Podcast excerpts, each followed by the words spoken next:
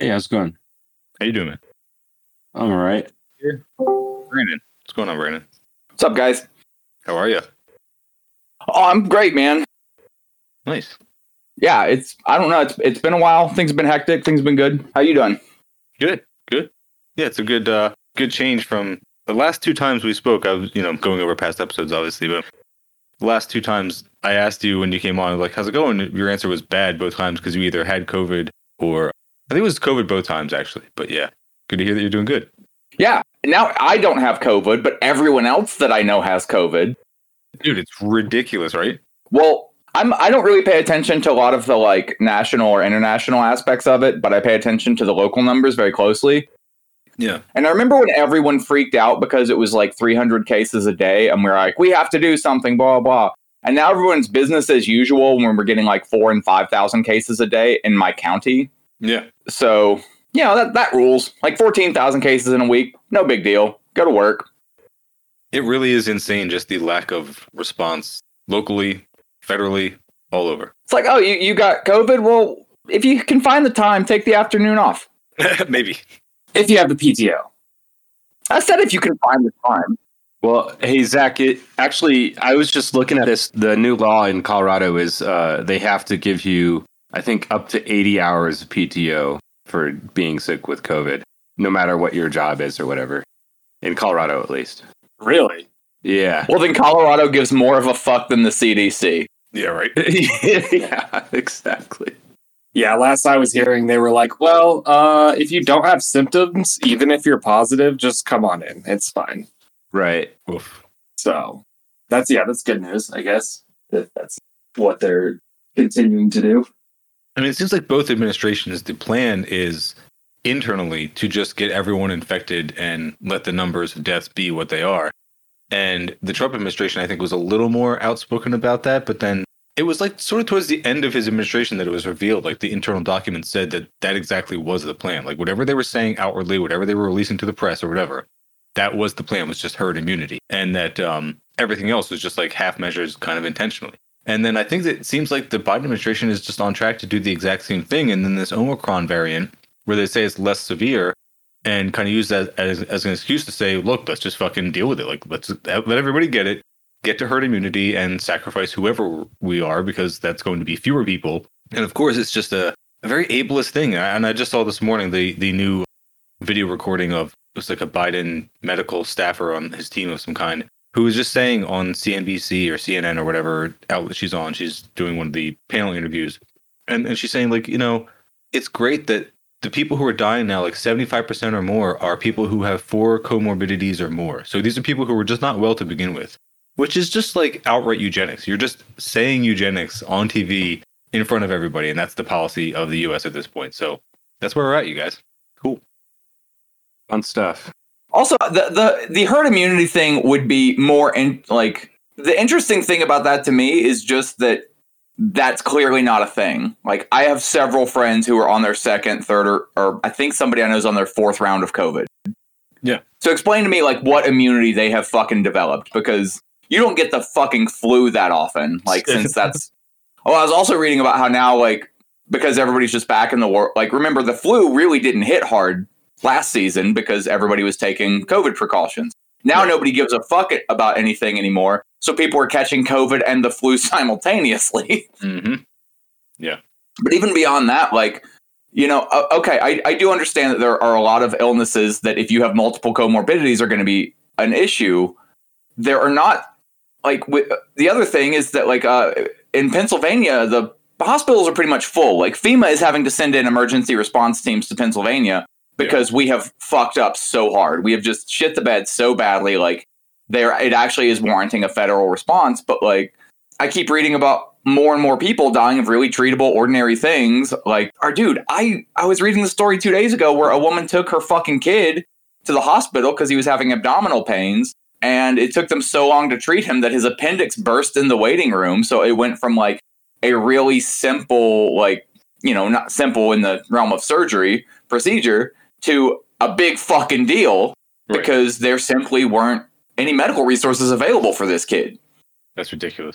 Yeah, I almost wonder what the real death toll for COVID is going to be once they actually do figure out like all the people who died of treatable things in the hospital waiting. I'm sure it's going to be double whatever they think it is now.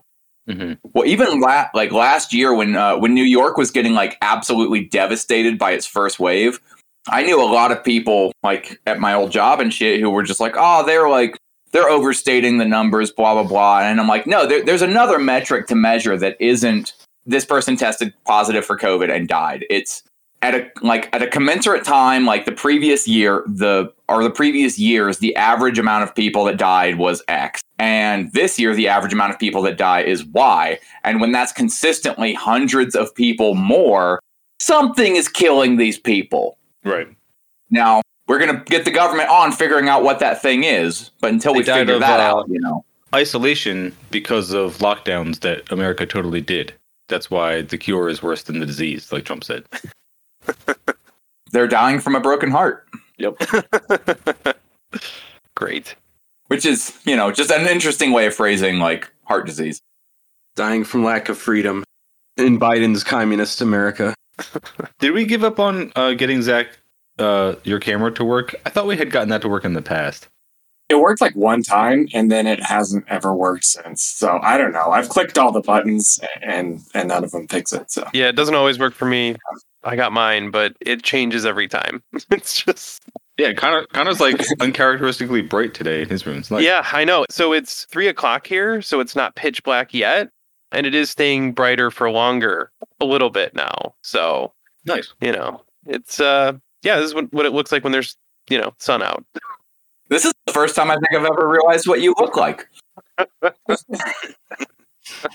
Yeah, yeah, it seems like it really wasn't, but I mean, it's. I look outside, I'm like, oh, okay, it's better than it was for sure. Yeah. So, guess it makes a difference pretty quick. Needing some serious uh, uh, longer days because I'm hoping that we can finish recording by like eight, so that I can finish working on the project outside that I started. Because my choice is doing it in the dark and in the rain, or doing it when it's 30 degrees colder and also in the dark. Oh, that's a tough choice. 45 degrees and raining is better than 15 degrees and not raining. Fair enough. You, you're making me look like a real lazy asshole because all I have to do is like walk downstairs into the garage to work on my project. It's pretty nice. I mean, I'm just parked out in front of the house, but Yeah. like, I don't know. I didn't feel like driving over to my shop to do stuff, so I was just doing it at home and whatever. I'm not and trying to make anybody look like a lazy asshole. I've talked to Connor. I've been manic as fuck for like a week and a half. Like, there was one night I came home from the bar at 1.30 in the morning and decided that was a good time to clean off my front porch, which has just been littered with car parts for two years. I was finished by three. Okay, so you actually finished. That's hey, that's awesome. Good project. Yeah, finished in the sense that there are now boxes of car parts that need carried over to the shop, but like there's no trash on the porch and the, the parts are boxed up and ready to move. There you go. Sounds good to me. I've been getting so much shit done. Good. I mean, sometimes you need that. You need that like motivation to get it done. That's there's some positive uh, benefits here, as opposed to negative benefits. Oh, I've been fixing stuff in the house. Dumb little shit. Like, oh man, I like so I almost forgot the effect that like depression has on your life where you just like have no motivation to do like anything. I'm just like, no, I'm Mhm. just a lazy person. Like, yes, I'm depressed, but also I'm lazy. Now I'm just like, oh, now I feel really weird when I sit down for three minutes. Yeah. Yeah, I don't know.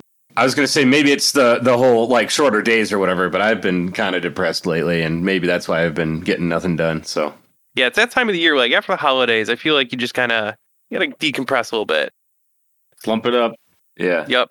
Oh, a thing that I have figured out that my biggest trigger that will send me into manic episodes is like stress and anxiety. And I spent a week and change with my mom. And when I came home, lunacy. yeah.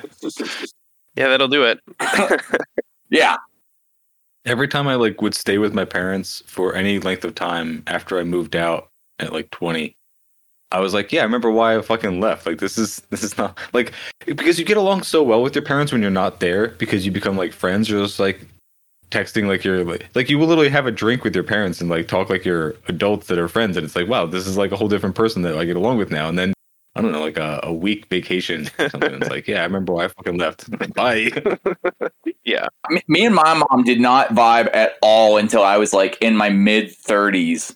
But then some at some point we clicked, and now it's it's less that like she gets a little bit too much like my mom. It's more just that like everything about her life drives me insane. Like Yeah. uh, a good example is like if I'm just sitting at her house reading, she sees me reading and assumes I'm bored, so she starts talking to me. Oh God. yeah. So if I am bored and I do a thing to remedy it, it gets just comes to a screeching halt, and then my mom has like really inane conversation with me. It's it, like I, I saw a joke about like this on Rick and Morty one time, where it's just like, "Oh, what are you doing? Reading a book?"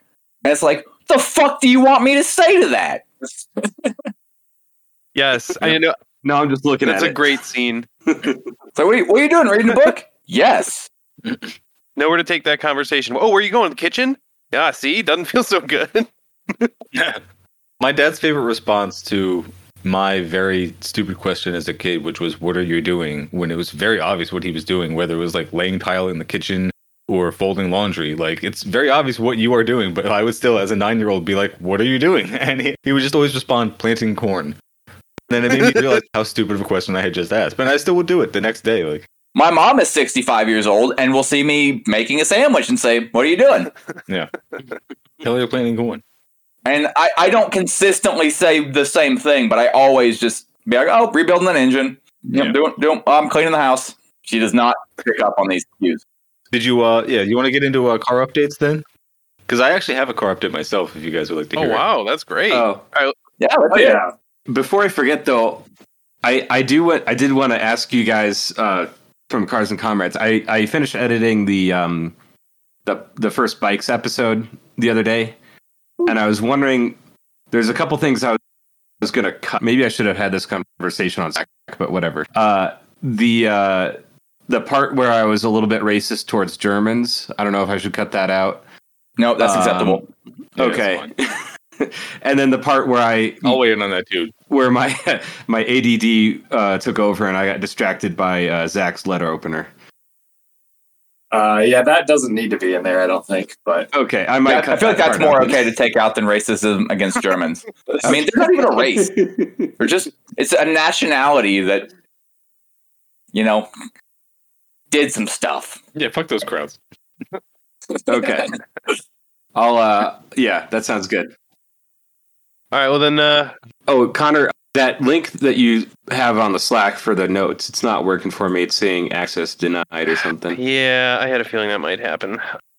Wait, is this more anti German propaganda? Access denied? You guys should all have access to a bunch of those other channels in the podcast tab on the left if you guys want to share any stuff in there. That is a possibility. Let's see if I can figure that out. Let me give you guys uh, my car update in the meantime. I think the last thing I told you guys about my Toyota was that I just could not get it to start. And I had my father-in-law like smacking on the gas tank with a hammer, and that was sort of getting to start. We were spraying starter fluid into the, like the starter and all this shit, and none of it was working. And so I would love to tell you that I just put the spare key in it and it started right up, uh, and that I didn't take it to a mechanic who then called me and asked me if I had a spare key and then charged me $65 to tell me that the spare key was actually the thing that it needed. but that's actually the the latter is what happened is that I took it to a fucking mechanic because I was totally out of my mind. I had no idea what to what to even begin to try to get this thing to start. Had it towed there. Uh, luckily my wife has AAA, so it was like not a that didn't cost anything. But then he looks at it for like a day, calls me and is like, "Do you have like a, a spare key?" And I'm like, uh, uh, "Yeah, I'll bring it in." And uh, tried that, immediately started up, and then I just drove it home. Huh. And that cost me So was the the old one like worn out or something? Is that what happened? like it's it's like one of those uh Toyotas. I mean, uh, depending on what year, it's like it's a key fob with a key mixed in one. So it's just got like that Mm. big housing on the key that has like the four buttons on it. And so mine had broken, and it had been broken for like months. And it basically, I would just snap snap it back together. And then if when you twisted the key to turn on the car on or off, if you did that too hard, it would just break again. Then you have to put it back together. And so I bought a new one online, like on Amazon or something. And the way that that works is that you it gives you like a whole thing, and the key that is fastened in there is blank, and you have to get that carved. So I bring that to like the Home Depot, any place where they carve keys, and they're like, "No, we can't touch that. We have no idea what to fucking do with that." I'm like, "All right, well then I will just take um the key part out of my old one and put it in this new housing and then the electronic part that has that has been opening up my car all the time, Yep. and then I will uh, just uh, seal that all together, and then that should turn on my car. Now it doesn't turn on my car, even though like all the electronic parts are there. And then even if I have like I, I don't know if there's some kind of microchip that I'm missing. I don't know what it is, but it's like I have it all there. But, Yep. Like where, where's this microchip? You, you want to tell Yep. me? It is the key is programmed to the car. Yep. So you can't fuck around with that Who, shit. guess who doesn't have these problems? I'm still using the same key. Is the thing like I have the same Doesn't matter. Doesn't matter. Yep. It is communicating something with your computer. And so from your computer's perspective, someone's trying to steal your fucking car. They're like, whoa, hey, this key doesn't have the password. Because keys have passwords now. The key to my heart does not have a password. I feel like I may not be explaining it properly, or or there's some really mysterious part that I'm missing. But it's like, hmm, Nope. Nope. This is a common this is a common thing. People get new keys all the time. You have to take it to a dealer for them to program the key. And if you don't fucking do that, you are fucked. It will not work. It is true of Toyota. Are we talking about like the new ones that have like the chip key, that that little like doodad that's in the like key Yeah, there, I mean, there's all sorts of different versions of it, but the, the truth is, keys, anything, pretty much anything after 2010, which is just the cutoff in my head because that's to me a brand new car. So anything newer than 2010, you got fucking keys like that, and you got to go to the dealer to fuck around with them. Even I think, even mine to some extent has some fuckery with it, and it's a 2003. Um, I, I don't know what all the fuckery is, but like, there's some shit like I can't just get the same. It, I don't know. There's all kinds of shit you got to program with these things. But when you disconnected those electronics from that key, that's what happened. So it's probably a lot like you can reset the computer in your car by unplugging your battery for, I don't know, 10 minutes, 30 minutes, whatever it Mhm. is. You unhook the battery for a while, it'll reset your computer. Not everything, but big parts of it. Like you can erase um, trouble codes sometimes Mhm. doing that. So if you disconnected power from that fob for a while, then changed around keys and reassembled this and that, you lost whatever, you know, password or whatever was attached to it. It didn't know what was going on. I mean, you have to understand your key is now a computer. Yeah, I mean, it probably has like a RFID chip in there or something, right? Yeah, it's something. So, I mean, it's it's also possible that just the key itself has worn out and it's not engaging all the the pins in the tumbler or whatever it's called. But yeah, Mike, know. this is seriously a very common issue. Like, this is not like I'm not even talking with you. This is just part of newer cars. Uh, it's capitalism. I mean, Yeah. really, you cannot fuck with those keys unless you go to a dealer. No, they make sure of that. I don't know how they do it exactly, but you best believe you can't do fucking shit unless you go to the dealer with those keys. Totally common. Happens to so many fucking people, and they're all very confused when all of a sudden their car stops working. Now's the part where I chime in and, and comment how for two years I removed the tumbler and just started my van with a screwdriver. Yeah, I was Yeah. gonna say I can pull the key out of my Ranger while it's running, and it just continues running. It's great. yeah. And and the only electronics in my uh, MR2 are the radio and the fuel injection. Everything else is mechanical. So Yeah, new new keys, man. They're something else. I don't. I'm so glad I don't have to fuck with it. But if I ever do get like that new uh, Nissan Z car, oh, I'll be in for it. You know, I, I heard a story from uh, a Lemons racer that um, I think they did like an arrive and drive thing. They, you know, flew out to a race and got a rental car and drove to the track, and then, you know, um, they were they were racing with a team that was local to the area, and um, I think it was a Nissan Altima or something uh, that they rented, and they had to go into the nearest town to like go to an auto parts store and get a replacement part for their their race car, and um, they left the key fob on like a table next to the car where it was parked. And with it that close, they were able to get in the car and start it and drive it away. But then when they parked at the parts store, it wouldn't start again because the key was, you know, 20 miles away or Oh something. no! Oh my god! I've always wondered about that. yeah. Wow. because my mom has one of those like remote start doodads, and I'm like, what happens if it like falls out of my pocket like as I'm shutting the door? Yeah. It's fucking great. Hard pass on all of that shit. Yeah, innovation. I grabbed my key, but there's nothing interesting about it. I was gonna like hold it up to you guys, but like I don't know if it actually would even explain anything. But like here's like the fob. You can see the gorilla glue hanging out of it where I attached the original key. It's just like a, all I changed in it was this plastic housing part. So I don't know. Maybe that's the problem. I'll get the. I'll get the. I think that's what it is. I think I actually changed this plastic part. So maybe there's something in this that I'm missing, and I got to use the original. Doesn't work. Go to the plastic dealer. I don't know. I'll try it out. I, I pro- but it's not. they might sell you a new one, but No, they, they. I mean, even the the place where I took it, they said they they have a guy who comes around every couple of days and he will replace keys and he Yep. charges like 150 dollars to do a new key, which is like I think 100 bucks less than the dealership would charge, but he's able to match it up somehow. But it's like, why would I do that if I have like this key that just so works? Like, right I'm- there, I'm you- fine. you're Like, okay. questioning like So- capitalism. You're like, well, wait, why would I do this? Because money. What do you mean? That's why they want to make money off of you. Yeah. Yeah. Isn't that a price to pay for convenience of having the good key? Don't you want the good key? It's gooder than your key. You need it. Oh, just the key that like unlocks my car and open and starts it. You know, I mean, the key the key that does what the fucking key is supposed to do. I have to pay 150 dollars for that key, as opposed to having two different keys. Yeah, no, that's somehow better. I still want a fucking crate Jeep. Ever since when I was 19 and I was like working as a garage door installer, I heard about these crate Jeeps that you could buy left over from Vietnam for like $200 from like the back of a, an old like army surplus magazine or something. And they would ship it to you and you could just like put it together like you were in the field and then drive that thing around. I'm like, I have to find this thing. Like, this is- before the internet was really even that big, like it was just gonna.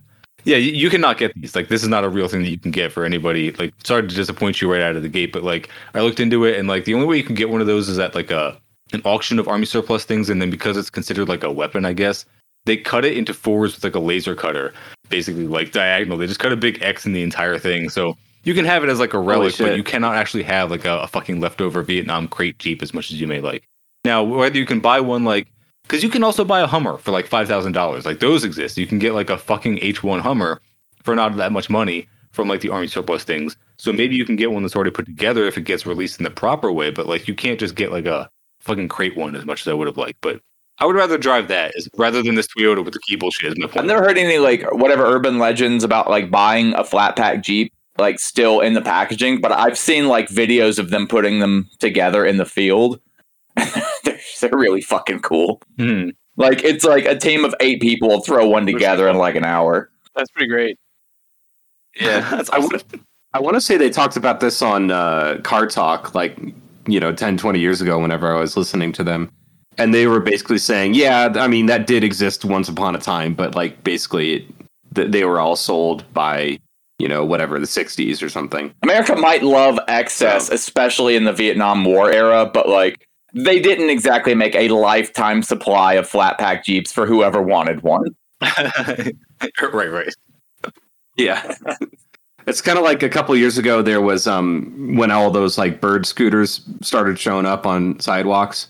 Um, a bunch of like local cities uh, government would be like, "This is just illegally parked. We're gonna impound it and auction them off."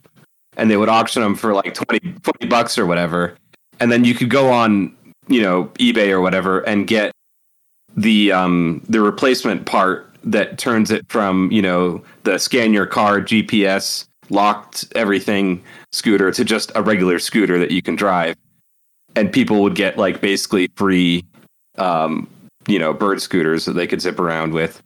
Um, but yeah, no, those they they figured out the legislation, or you know, the right people got bribed so that they uh, they don't get impounded anymore. I mean, you can still steal one off the sidewalk and do the same thing, but not legally. Not legal advice. Brian, speaking of things that are ubiquitous but still hard to get, I did want to get like well, since you posted the what was what was that bicycle, the flying pigeon? That you said they made like a half a billion of in China, and I was Yeah. like, oh, then it should be easy to get one. They should be like cheap Yeah. and just everywhere, right? No, no, no, no, no, no. as cool as they look and as reliable as they would probably be, if you could find one, it's still like five six hundred dollars if you want to get one. Yeah, that's basically what I found too. Yeah, like you can um you can get them from Alibaba for like forty bucks each if you Oh, order okay. like a thousand of them. So I don't know that th- this this will probably come up in the bicycles part two episode, but I kind of want to like start a side hustle, like buying these Mm. online and selling them. Like, just need to get like a storage unit to put them all in, and hire a couple people to assemble them, and you know, flip them for a couple hundred bucks. Do you think you could get a return fairly quickly on that? I don't like. I was talking to my friend about this, and he's like, "Yeah, but you can also just go to Walmart and buy a bike for hundred bucks. Like, what makes this 1950s technology Chinese bike better than this, you know, 1990s technology, you know, Chinese bicycle? Like, it's it's uh, what where's the Right, market right. for it? You know, for getting a single speed steel frame bike with shitty brakes. You know, I mean, how big is the hipster like? What do they call them? Like the fixies, like the fixed gear bikes that, that they do one speed or whatever. Because I know that that was a thing that people would make fun of was like hipsters who drive one speed bikes. And how big is the community of people who want that, but then also are aficionados of China? You know what I mean? Because China's also not super popular in America right, now, so that might be The Chinese bikes as are single speed, not fixed gear. yeah. So they still have a Oh, freewheel. see, I I had believe. no idea what I'm talking about. I mean, you said could squirt some super glue in there and make it a fixed gear, but I don't know if people would want that. I, don't, I didn't even know the difference between those two, so my apologies to all the bike people. Uh, on a fixed gear, you can't coast. The pedals are turning whenever the wheel's turning. On a, a free wheel, you can coast. That sounds stupid. Why would you want to fix the gear at all then? Did I just figure out why they were making fun of hipsters? Like, because they're more fun to ride. I really like riding fixed gear. it, like what's uh, what's desirable about the pedals going all the time though, as opposed to being able to coast? I mean, personal preference, I guess, really at the end of the day. I feel like it's a little bit easier to maintain momentum in certain scenarios. It's like aesthetically, it's a lot because the bike has a very clean look because there's like no gears, no nothing on the handlebars, no. It's smart to run a front brake, but you don't even have to. You can balance on them without putting your feet down. So if you're in like toe cages or clips uh, and you come to a red light, you can balance the bike really easily without taking your feet off. Yeah, I mean, like it's not inherently better, but as a personal preference, like they're really fun to ride.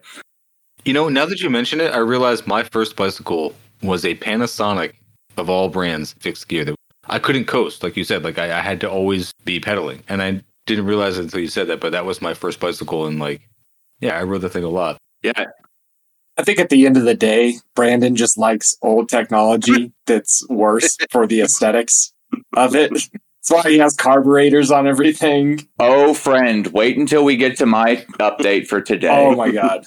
If you put fuel injection on something, I'm gonna eat a shoe. I don't know. Oh, I didn't move forward. I moved Oh, okay. backwards. Never mind. Oh, no.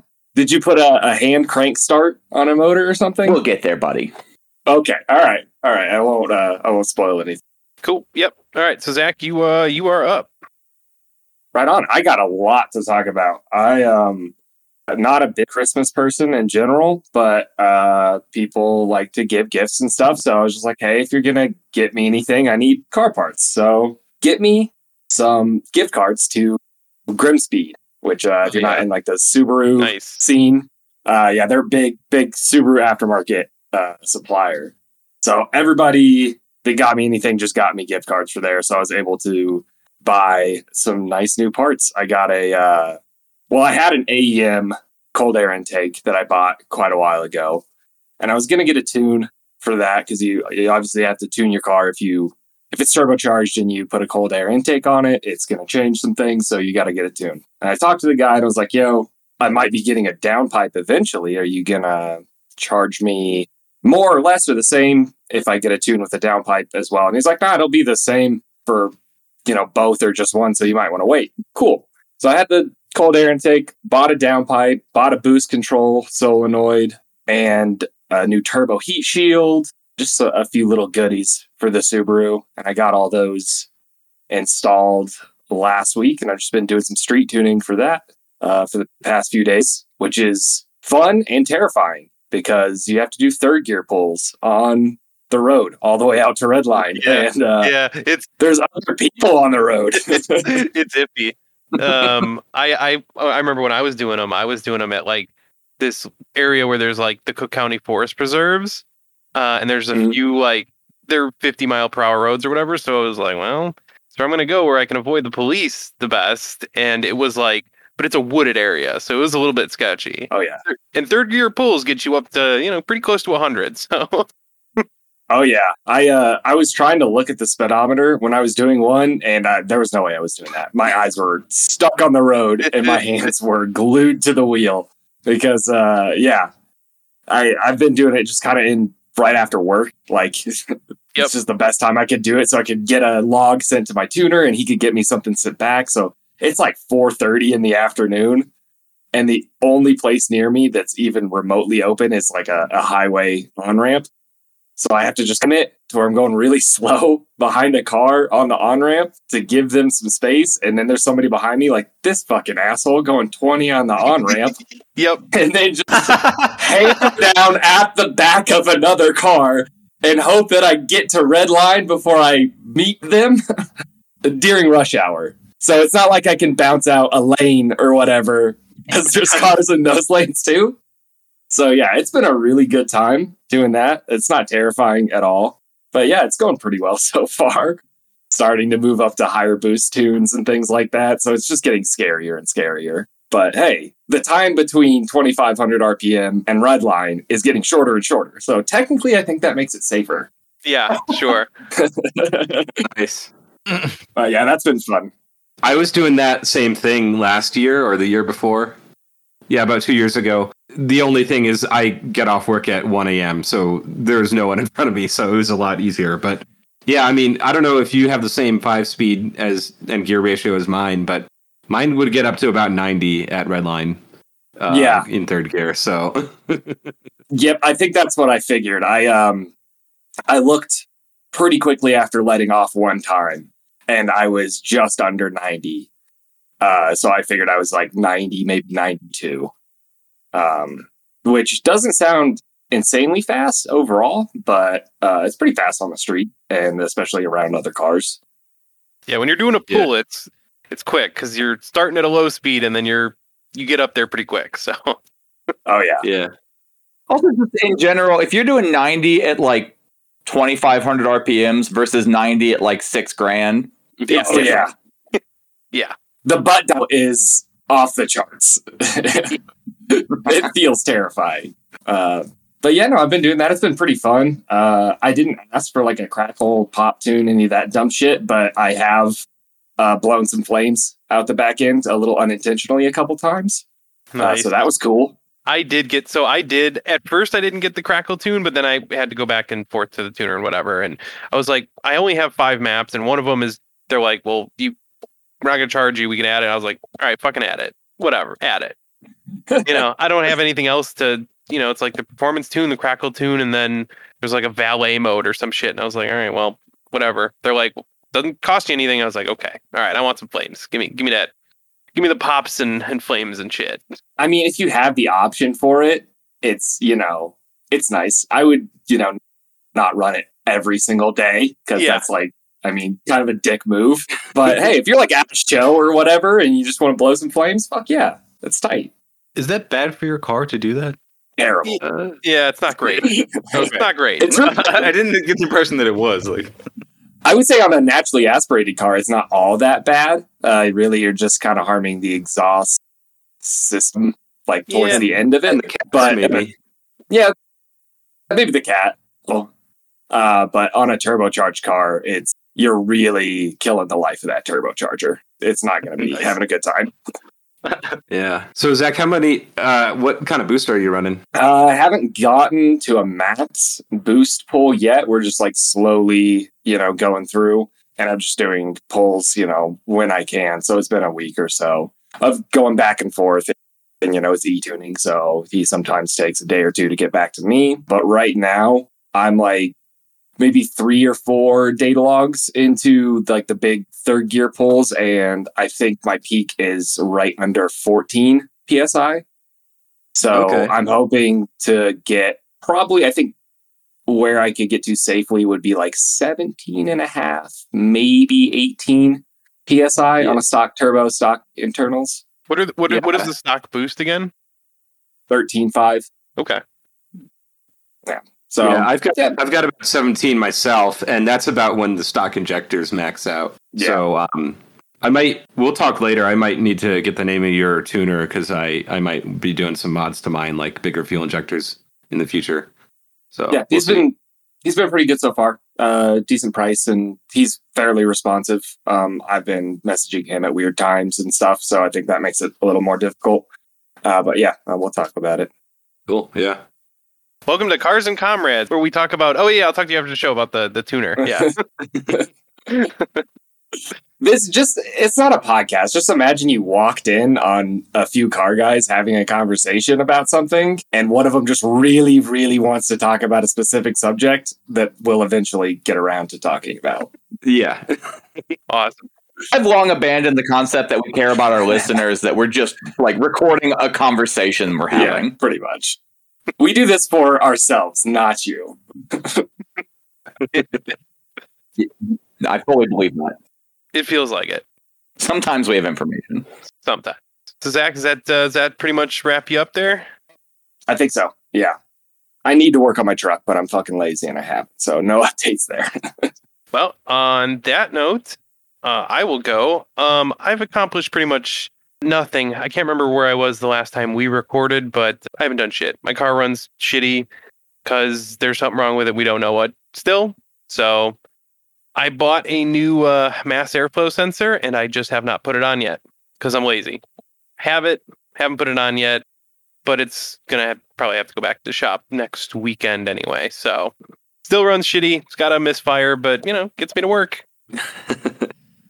All that counts. And then uh, I don't want to talk about the Camaro. So I was gonna say. uh, that is so that is officially very back burner status.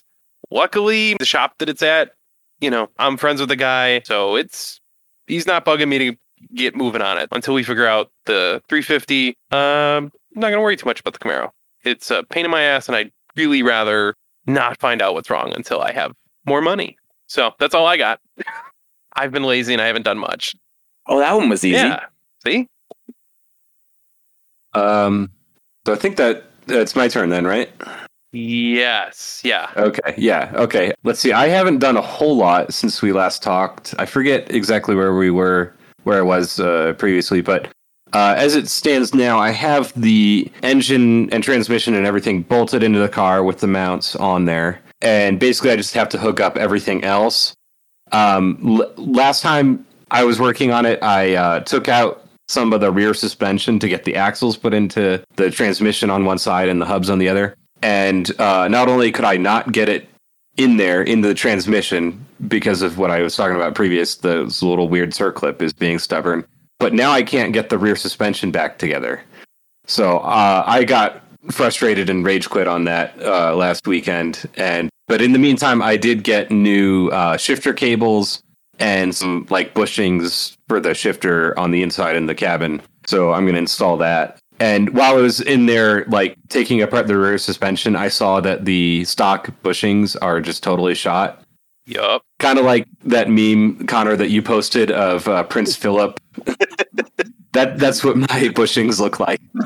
so uh, I'm going to replace those with poly bushings. I've got Rafi and James their their uh, race car. They accidentally bought two sets of poly bushings for it, so I'm going to buy one set off of them and put that in eventually. But I'll probably get it on the road just so I can move it out of the way and work on my Subaru in the meantime. And So, like, what regular bushings only have one partner, but then poly bushings are part of like a whole polycule.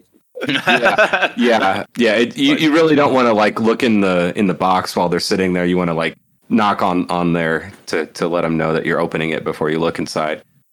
Yeah. but they, yeah, they're polyurethane, so they're going to be hopefully a little bit more durable and less uh, crumbly than the stock rubber ones. Oh no, I knew I knew what they were. I just wanted to make yeah, that no, joke. was a good one. so yeah, and then you know the the Subaru is leaking fuel, probably worse than it was, getting terrible mileage. So uh, I really do need to fix that sooner rather than later. Oh, and something in the front end is going clunk when I go around corners. So I really need to just put it up in the air and see what's wrong. If I if I die because the wheel comes off at 90 miles an hour on the highway, you know that's you know that's why. There was a clunking and you drove on it. Yep. I, I'm very familiar with the feeling. So yeah, fun stuff. Sweet. Uh, that's it. So Brandon, what do you got? So you know how I'm like, really upfront about my mental health issues on the show? Yeah. Good news, everybody. I've taken a swing in the other direction, and now I barely sleep, and I have all of the energy in the world to accomplish everything. I've rearranged my house, started doing repairs, and so on New Year's Eve at around 4:30 in the afternoon, as the sun was beginning to set, I decided it was a good idea to do the water pump on my van. Oh no. Oh no, there's no bad part to this story. Okay, In about two good. hours, I had it ninety percent back together. Uh, well, because my van had been leaking about a, a gallon of coolant every two days, Yeah, I remember this. and I was just topping it off every time I went to work. So I, I around like seven o'clock, I realized that I was lacking about two pieces that I needed that I couldn't manage to salvage from the old water pump. And I was like, fuck it. I I'll just walk over to the store tomorrow and, and grab new ones and whatever.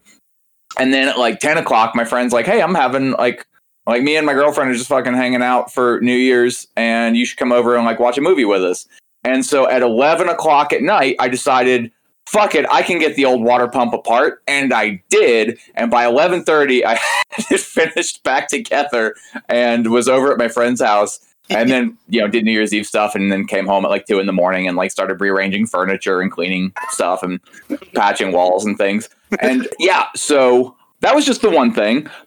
The other thing so lately, I've been really considering, like, because my van gets fucking 12 miles to a gallon. Like, it's very impractical in some respects. Not in all, mind you, because I'm never going to, like, buy an Accord and then, like, haul a motor with it or whatever. But Oh, by the way, I've you been can.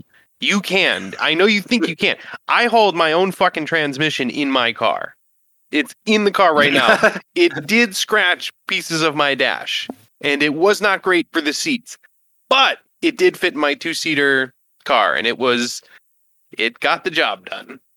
the last time I did some shit like that, I had to haul a 455 with a turbo 400. Uh, the combination weighs at least like eight or 900 pounds. Yeah, okay. Might be tough on a cord. Uh, maybe a cord wagon then. There you go. Where there's a will and a tarp, there's a way. Yeah. Tarp would have been a good idea for me. Fold the tarp over at least like two or three times, getting the thickness in there. I've been entertaining the idea of buying something more modern and practical. I got my head in the space of like, what would I want? Because there's a couple of modern cars that I like, but like they're expensive and they're Dodge and they're still not practical. They just make like 800 horsepower. Yeah, I would, I would like a Hellcat. Fuck it. I'm not going to pay Hellcat money for anything, but yeah, it would be cool. So I got thinking like, fuck it. Like, it's not cool or anything, but like I would just get a Prius Hell yeah. because like they get like 50 something miles to a gallon and like from everything i've heard like replacing the batteries is a headache but it's not expensive like it once was and so on and so forth so anyway i was on instagram uh, cruising and a friend of mine had something listed for sale and so i bought it it's a 1974 econoline Wait, what, buddy? That, that's not a Prius. no, no. See, what I did was I primed myself for buying something new, and then I found something I liked. Hmm. I broke every one of my personal rules on this purchase, boys. I got a Ford. It does not have a V8. Uh, this is a straight six, six cylinders of raw power.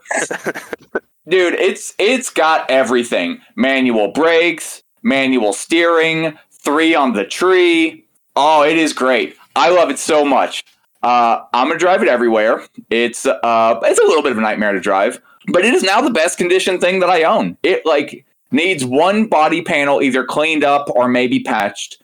The interior is great. The motor is a fresh crate motor with less than 2,000 miles on it. I did break the exhaust driving home, but I almost had that fixed, and then I had to record a stupid podcast. That's why I've been laying in the rain all day.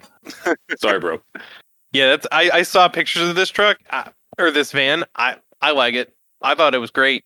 It already has side pipes. It's the most expensive thing I've ever bought besides my house. All right, I'm Wow. gonna check this out. Is it on Instagram or what? Yeah, dude. Brandon, was this the one where you said something about van butts Yeah. in your story? Okay, Th- I that saw that one. green one's my new one. I like it. I'm I'm gonna change a little bit eventually, but like it's perfect the way it is. I love this fucking thing. Three on the tree is such an insane nightmare to drive, especially with manual steering. I fucking love it. No, none of my friends want to drive it at all. It rules. Oh, oh, that's great. I, I like. I do like that the story went from oh, I was actually considering buying a Prius, and then I got another van.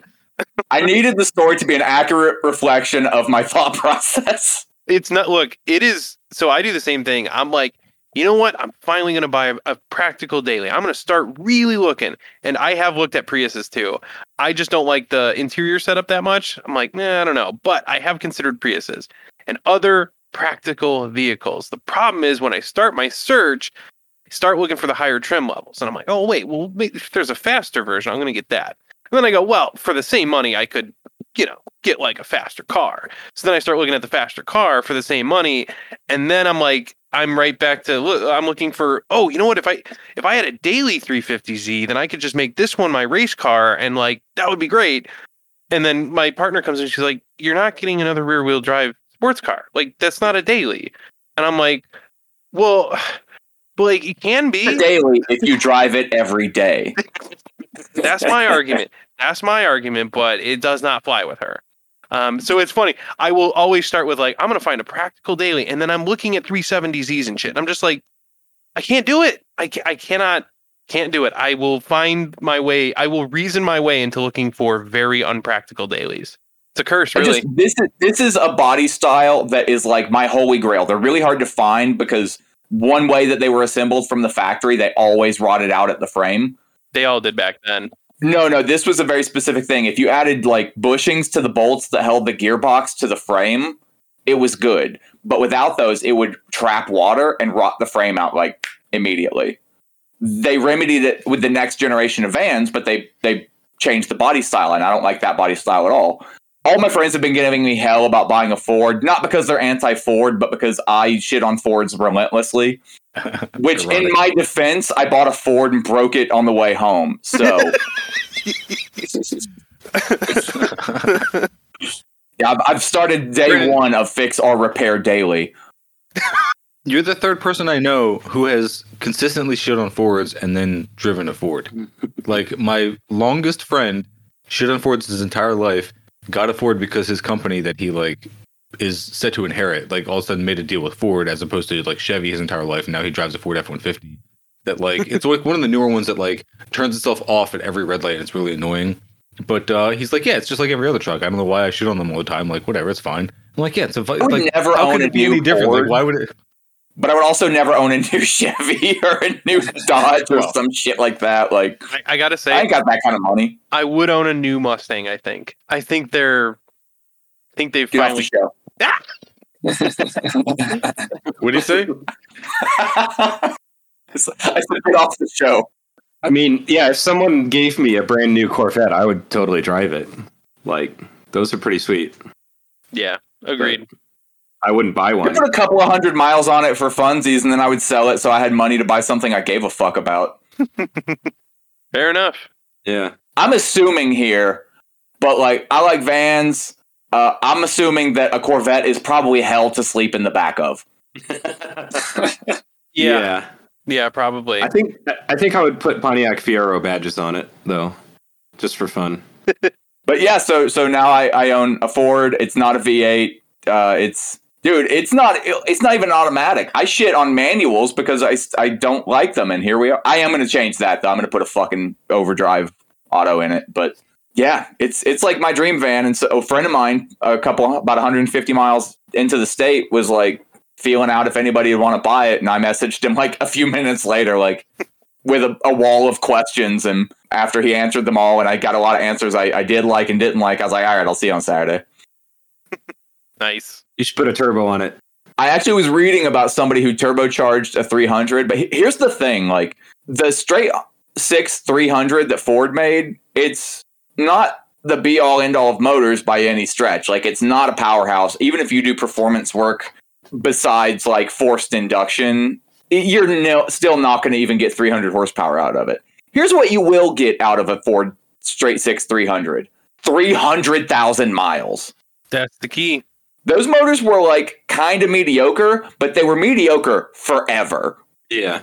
I mean, yeah, basically any American Straight Six is going to be like that, right? Any straight six ever, pretty much. Yeah. The 300 specifically has a reputation for being like a really good workhorse motor that never dies. Yeah, but so does the uh, so does that like four liter uh, straight six that the Jeeps used. Same kind of thing. Yes, but that doesn't have enough liters. Or the Chrysler Slant Six. Oh, the leaning tower of power that like everyone I know has ever had problems with. No, no, that does not have that reputation.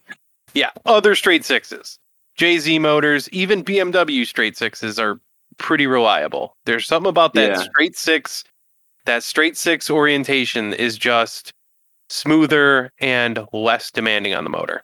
Uh, plus the main caps, like the basing on the rods, like there's a main Yeah. cap for Or there- every there's the Ford rod. Barra in Australia. Wish we Yep. could get those here.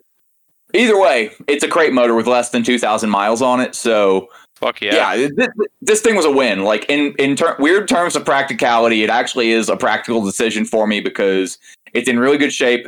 It didn't need any work until I got a hold of it. That work is already almost finished because oh, somebody used flex pipe on a small portion of the exhaust and it rotted. And on the drive home, it broke. Flex pipes are shitty. Just get rid of them. Anytime you can, get rid of flex pipes. Uh, well, I'm replacing it with more flex pipe. Boo. Dude, I see, don't, I I'm not rid of happy about it, but I want to drive it tomorrow. God damn it! yeah, I got rid of mine. But mostly because I was scraping mine on speed bumps and I just eat through them every time. So I'm hoping in fall I'll like I'll replace the portion that I'm doing right now and the other portion that's on it with a properly like welded stainless uh, exhaust system. But right now, good is good enough. yeah, I feel you. Well, uh, on that note, I think uh, that probably wraps up our car talk, right? You guys all went? Everybody's good? I think we were good. Yeah. Cool. Sweet. All right. So Nice. let's uh, take a quick break. And then when we come back, we will dive right into our Walter Reuther story. Sounds good, man. All right. Hell Sweet. yeah. Is it Right, guys, time to go cut a piece of flex pipe to length. No, no, definitely not. Just replace it with like. Is it is it a trite joke to say to do the flex seal thing and just say replace it with flex seal? Is that something you guys have already done? That done? would probably be about as good. okay. Flex pipe sucks. Uh, you hey you you you All do right. like uh, uh carpentry work and stuff like that. Like you know the uh, the wiring that comes in the corrugated like housing. I forget what it's specifically called. Um, MC? Corrugated housing. Well, like um, Romex, like electrical wiring. yeah, but it's got that like uh, helical stuff that you need the special tool to cut. Are you talking about like really complicated wires, like coax or Ethernet or something? Like, No, no, it, it's it's just power wires. Like yeah, I see them run on like wall exteriors and stuff, but it's in like a metal housing. oh, that coil thing, that stuff. I don't know how you work with that actually. Now I know what you're talking about. I did not know what you meant at first. Sorry. Flex pipe is just that, but bigger. Oh, okay. Yeah. All right. Hmm. I'm going to go microwave Yeah. some food. I'll be back. right, I'll be right back. All right. I'll see you guys in like five to ten. Yep. Sounds good. That's enough time for me to cut pipe. Mania is like being involuntarily on cocaine. All right, anybody back? Was it? I think. Yeah, you had to have been the one who posted um, self care is like browsing Craigslist for like before 1990 and under five thousand dollars. Yep. So if you had like an extra, I don't know, like five to ten, what would you do to like buy some kind of like fun car or something like? Because I know if I ask my friends, like the guys I've talked to who are car guys in my life, it'd be like get a fucking Miata, like get a Yep. five thousand dollar Miata and just like go balls to the wall with it. I'm like, that's probably what I would. I, and I think I may like if I hang around with Phil enough, he'll probably convince me to buy a, a fucking Miata just to tool around in. Look, I would talk you out of it. Like they're cool and they're fun. Look, everyone's gonna have a different opinion. Here's mine. The thing to get into for fun, it can be an expensive hobby, but like I think drifting is just so approachable and you can just Mm-hmm. you can go and have a fucking blast and put almost no modification into a car. Now, granted, modification helps, but like I drifted my 350Z bone stock for a good year or two. Then I started adding shit, but Mhm. like it was fucking phenomenal. I had so much fun. And like like Yeah. with drag racing, it, it takes a lot of money to have this to go fast and like it's weirdly competitive and especially like when you're trying to set up races and people get like too weird and serious about it nobody's just there to have fun drifting Yeah. Yeah. You can go pretty much wherever Except for Brandon with his van. well, wherever you go, when it comes to drifting, you can find a, a place around you um, that'll have drift days for 50, 100 bucks. And like, you could just go shred some fucking tires, have some fun. Like, Mhm. so as a hobby car, you really cannot go wrong with anything that is good for that. Although a lot of those cars are now pretty expensive. A Miata can do that Mhm. um, but they are more difficult to do that with. I do recommend the 350Z, and part of the reason is they are very reliable. And to me, Oh, do you like Z cars? Well, and, and and so depending on how much you have to spend, depending on how much you got to spend, you could even upgrade into 370Z territory. So like you can get one from like 2009, 2010. You could pick those up for 10 to 15. You know what I mean? Mhm. And that VQ motor is just fucking solid. It'll last Mhm. forever. And what I liked about my Z is that I could show up to the track, do no fucking work, and go fucking kill it. You know, it was all s Mhm. it was all about driving skill at that point. I just had to learn. Everyone else, Brand's you do have to be careful if you have the money to buy one of those cars because I have had it explained to me several times recently that if you have the money to buy something that you enjoy, you're a bad communist. also true. I mean, Yeah. that's yeah. We're bougie as fuck. Yep. What can I say? Like, Yep. So you will have to you'll have to fight that off. I have had people be like, "Oh, you own a car, and so how could you?" And I'm like, "Shut the fuck up, please. Just shut the fuck up." Yeah. Not interested. We all have lives. We all got to work for a living. Some of us make decent money, whatever. Yeah. So like, if you're looking for a fun car, 350, a 370, or anything, or an old, even 90s or early 2000s BMW rear wheel drive, something like that, because it's something with a manual and rear wheel drive. And the reason I say that is because, yeah, you can usually go fast, right? So I can go fast in a straight Mhm. line, sort of, but like it's slow compared to a drag car. Like not even, but like it's still fun. The thing about I think right. drifting is like one, you can do it on the street.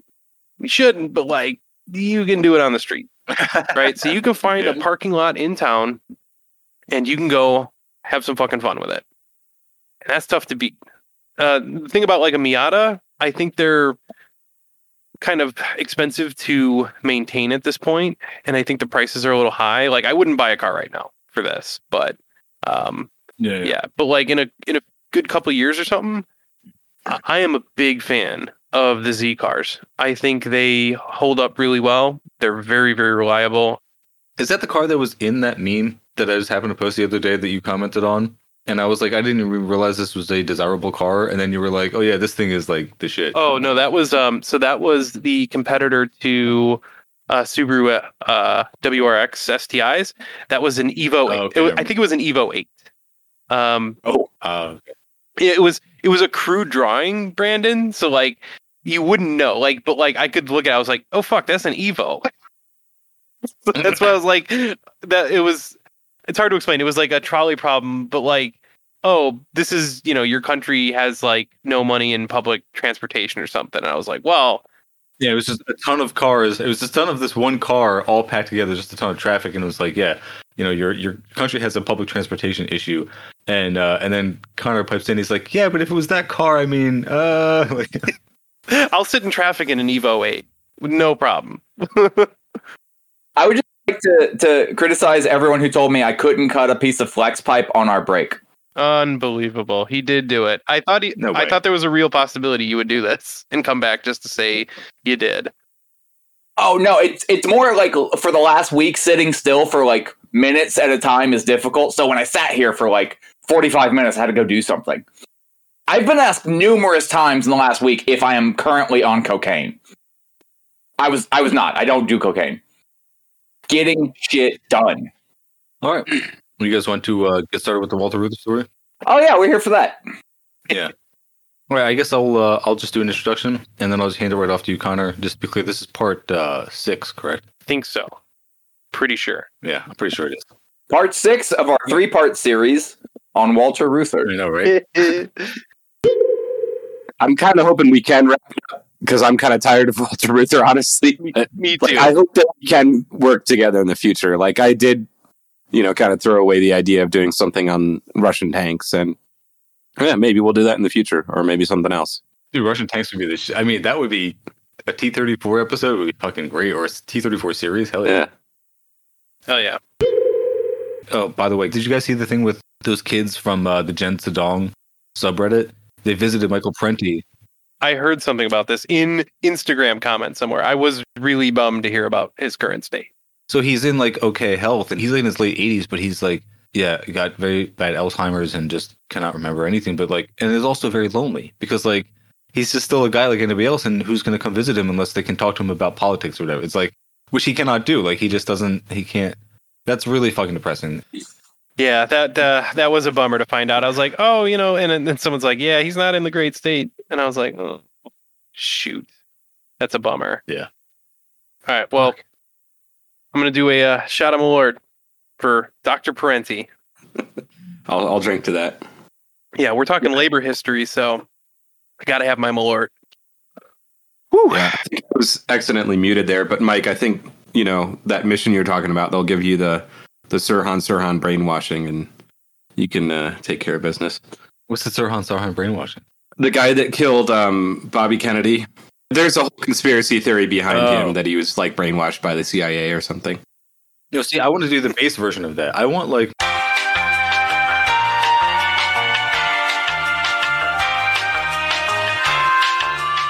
and I'm like 80 and like to like the local ice slash Amazon facility and uh, I just go You don't need to slash that. They'll be the same thing by then.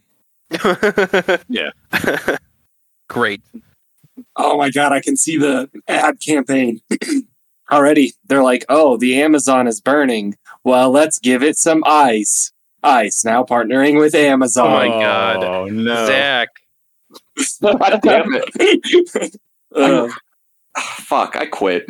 Yeah, this was a this was already a depressing topic, but man, we have really gone down the wrong direction here. Yeah, I fucked something up somewhere along the way there, sorry. listen, this Um, horrible shit just happens in my brain, so you gotta deal with it too. I'm not suffering alone. Please hope that Elon Musk actually gets control of ICE so that it just runs terribly and fails constantly. Robot parts or something. Connor, if you could remind me, like, what started us off on this trail, like, to also bring us Which- back to the track. which but, like, trail? where did I? Uh, did I think we were talking about Joe Biden's dementia. oh, there you go. That's what it was. Like, that is fucked up. Like, so I was just kind of saying that, like, I'm surprised that they've been able to keep it up. It's been a year of his presidency, and it seems like every time they get him on a really important kind of press junket or whatever, he is able to maintain more than he can usually. So it just, yeah, it it makes me wonder what are they giving him? Why are they giving it to the rest of us? That's the real big pharma hoax there. That's all. Oh, I can't hear Mike at all. Mike, Hey, Brandon. try again, hey, Mike. Brandon. Yo, talking, talking, talking. Okay, well, that's loud enough that I can at least make out your words. All right. If you're all right with that, then. Let's turn on the subtitles. Sorry. no, that's pretty good. Can I go on another little tangent here? Sure. I might have brought this up before, but like when uh, Lee Carter was running for office in Virginia, um, one of the like mailers that his opponent sent out was like it was that classic picture of like um, uh, like Marx, Engels, uh, Lenin, Stalin, Mao, and Yeah, and then they five put Lee Carter's face, and then Lee Carter like retweeted a picture of this. I came across some anarcho Bidenist memes, and now I'm trying. Uh, inadvertently, sort of around. I collectivized it, Yes. there you go. but I, I don't remember having ever heard that for a long time and making jokes like that on the podcast. And now I'm coming across like anarcho Bidenism and the anti malarkey action. Yeah, speaking of memes, which I shouldn't take us on any more tangents, but early on in our Instagram account when we had like no followers, um, I did put out a meme that was like all the heads of like communist revolutionaries. So it was like Marx, Engels, Lenin, Mao, and then I put them like over the top of a uh, tandem drift line, which I thought was endlessly funny. But Um, yeah, that was a long time ago. It worked well.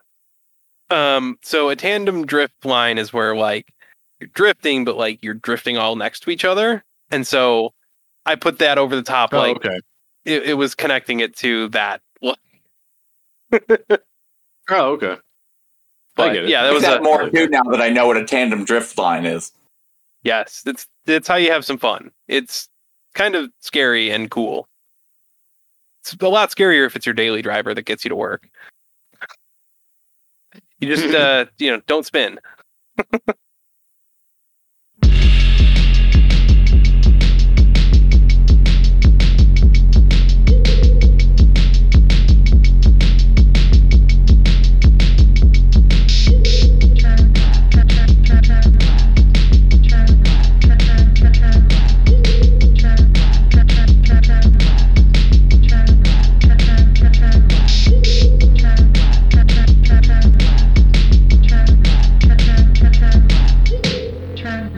Turn, turn, turn, turn left. God, those communists are amazing. All right, everybody. Welcome back to the Cars and Comrades podcast. I'm Mike, he, him. And tonight I am here with Brandon, he, him, Brian, he, him, Connor, he, him, and Zach, he, him. So, again, we're picking back up with our Walter Reuther discussion. And this is going to be part six of however many parts it's going to take us. We have given up on trying to determine the end point. It's just going to go on as long as it takes. But that's what we're gonna do. Congrats for So- anyone who made it this far. If you've seen this pop up on your feed and been like, okay, and you actually hit play, congrats. You did it. I mean, I've had a good response from the comments in the Discord, so uh, it's not like we're just wanking to ourselves here. Like somebody's enjoying it at least. So I've talked to at least a couple of people who started listening to our show because they heard us recording with you guys. So that's pretty cool. Hell yeah. Hell yeah. Uh, one of them, my, with Mike, was actually the the fellow that you put me in touch with because he is an IATSE comrade, and uh, I've been Hmm. talking to that dude a good bit. So Oh yeah, that's right. Yeah. that's nice. cool, Hey, make- cool guy. I, I almost was able to link up with him when I was down in Georgia, but uh, some tragic shit happened and I was not able to. Still, that's good to hear. yeah, real life connections. You guys will probably actually turn a few people into cars, unfortunately, which will uh, be like a carbon footprint negative. But uh, eh, what are you gonna do? Personal- consumption, right? Yeah, personal carbon footprint is a lie made up by Pete. So fuck it. Did you say by Pete Buttigieg? yeah, yeah, yeah. PB.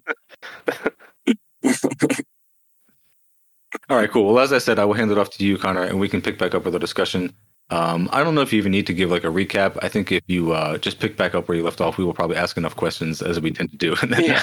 if there's any gaps left off, but and uh, of course, people can go and check out the previous episodes. Of course, uh, I know you guys have been having some recent uh, issues with your podcast feed, so everybody just got their episodes refreshed into the podcast feed. So yeah, check it out if you haven't already. Yeah. you have no excuse. That was an adventure, uh, I'll say. Um, it took Yeah. me like about eight hours of work to get all the archives put back on the new hosting, and uh, yeah, they're a little out of order. So sorry about that. Um, Yeah, yeah. no, we've been We in- were assured that this would not happen, right? From our old hosting service, it was definitely would. supposed to be a smooth transition. And then the day they Yep. shut down, we had some fucking problems. Yeah. So um, we're calling calling you out, Chris Hayes from Shout Engine, uh, not the MSNBC guy, the other guy. Um, But I mean, fuck that other guy too. fuck them all. um, and it was kind of funny when we switched to the new hosting. The first download that we had was from the DC area, so uh, maybe the feds are watching us. I don't know. I'd be honored, honestly. They're actually listening. That's great. Yeah. So Let's uh, go. We're on a list. The question is, are we on a list that they listen to the episodes, or are we on a list of like, that's a problem? Which one is it? yeah. So if you're in the FBI and you're listening, uh, quit your job, get a real job. I don't yeah. know what else. Don't work for the Female PLA. body inspector is not a real job, you asshole. Uh, Uh, all right. Well, uh, anyway, yeah. So our feed was screwy. Sorry about that, folks. But uh, you know, it should be back to normal ish. So, uh, anyway, so in, in previous episodes, I know it's been a couple episodes since I've done this, so I'm going to do it again real quick. Um, mentioning sort of these questions that I've kind of floated around uh, while going through this study. I think there's a few that are uh, relevant today, of course, as always. So I wanted to just run through those real quick because I think it has been a few episodes now. But once again, how should we think about the dynamic between getting power within the capitalist system and building movements outside the centers of power? Is having influence with presidents and politicians actually worth anything? That's going to be uh, real relevant today. Real relevant. How should we think about political education for union membership? Is it better to have larger unions or kind of more radical members or some mix in between? We're, we're going to talk about political education. Maybe we should also delve into political re education. Uh, yeah, Yes. it, something that will, in some fashion, be required at some point. Undoubtedly. Brandon, who are you? Me? I mean, I talked to enough conservatives. I'm like, Oof. something's going to have to be done there. It's going to be a big old mess to clean up off that wall. So, what uh, what alternatives might exist to the kind of political engagement we saw from unions in the 20th century? A separate workers' party, refusal to engage in electoral politics entirely. What could be done in the 21st century, assuming unions regain some kind of power? And how how should we think about the very real pressure placed on unions by the global capitalist system? Uh, since capital can move abroad and workers can't, and competition is undeniably global between workers and businesses, unions seem to be in an ever weakening position by default. How should we address these realities in the future? So, like, kind of a perfect example of this is like Japanese car makers were non union at the time. And when they started entering into the American market, really hurt uh, UAW workers. I mean, just Gung ho. really was, you know, completely damaging. And and I didn't look into it yet, but one of those questions would be like maybe some international organizing efforts would have headed that problem off a lot fucking sooner. But anyway, something to think about. Uh, then my last question here is uh, how should we think about legality in future la- labor struggles? If the game is rigged by the ruling class and lawmakers, can anything be actually gained by playing by their rules? What alternatives might exist, and what are the costs of abandoning past notions of legality? So, anyway, I just want to list those up top because I know a lot of this stuff is going to be relevant for the labor struggles of the 21st century. And like, I'm too stupid to figure this stuff out, but like, maybe there's someone listening who is much smarter than myself who can save us all. We're all depending It's a on group you. effort. So we'll be picking back up our story right at about the 1960s. So in our last episode, we talked a lot about Walter's rise after World War II and kind of what happened in the wake of the Taft Hartley Act and the merger of AFL CIO um, and all of that stuff. And Walter pretty much at that point made a decision about where to take the labor movement and how to get politically engaged and what that political engagement was going to look like. So the 1960s is pretty much where we see if that direction was correct and what we've gained by following that path. And, you know, spoiler, not that much, but, you know, it's important to look at. so, so first here, um, I've got we're going to talk a little bit about Walter's involvement with specifically the Democratic Party, because that was like, we know that in the past, we've seen like some Democrats, not all, but some Democrats have felt beholden to labor in some way, shape, or form. So, in some of those cases, it was important to have their support. They were in control of National Guard, or they could choose whether to enforce legal injunctions or not. And that kind of stuff did play a role at some point, but it wasn't because like there was engagement in electoral politics per se. It was more, it, it was a little bit different. The tables were turned in such a way that the Democrats wanted something from labor and the labor didn't necessarily, they were in the stronger position. So there was some value there that will not always be the case. And we can kind of see that today a lot. So after the passage of the Taft Hartley Act, union activity became severely limited, as we previously discussed. Uh, and so unions began trying to influence mainstream politics more than they had in the past. They wanted to use this political power to improve the lives of working people and to help preserve their own existence.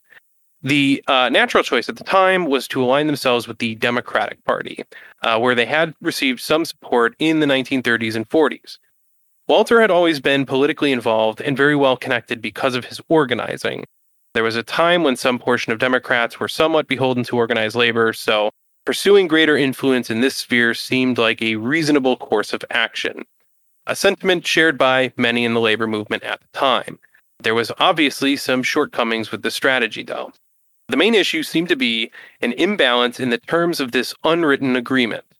Getting more involved in politics took a few different forms.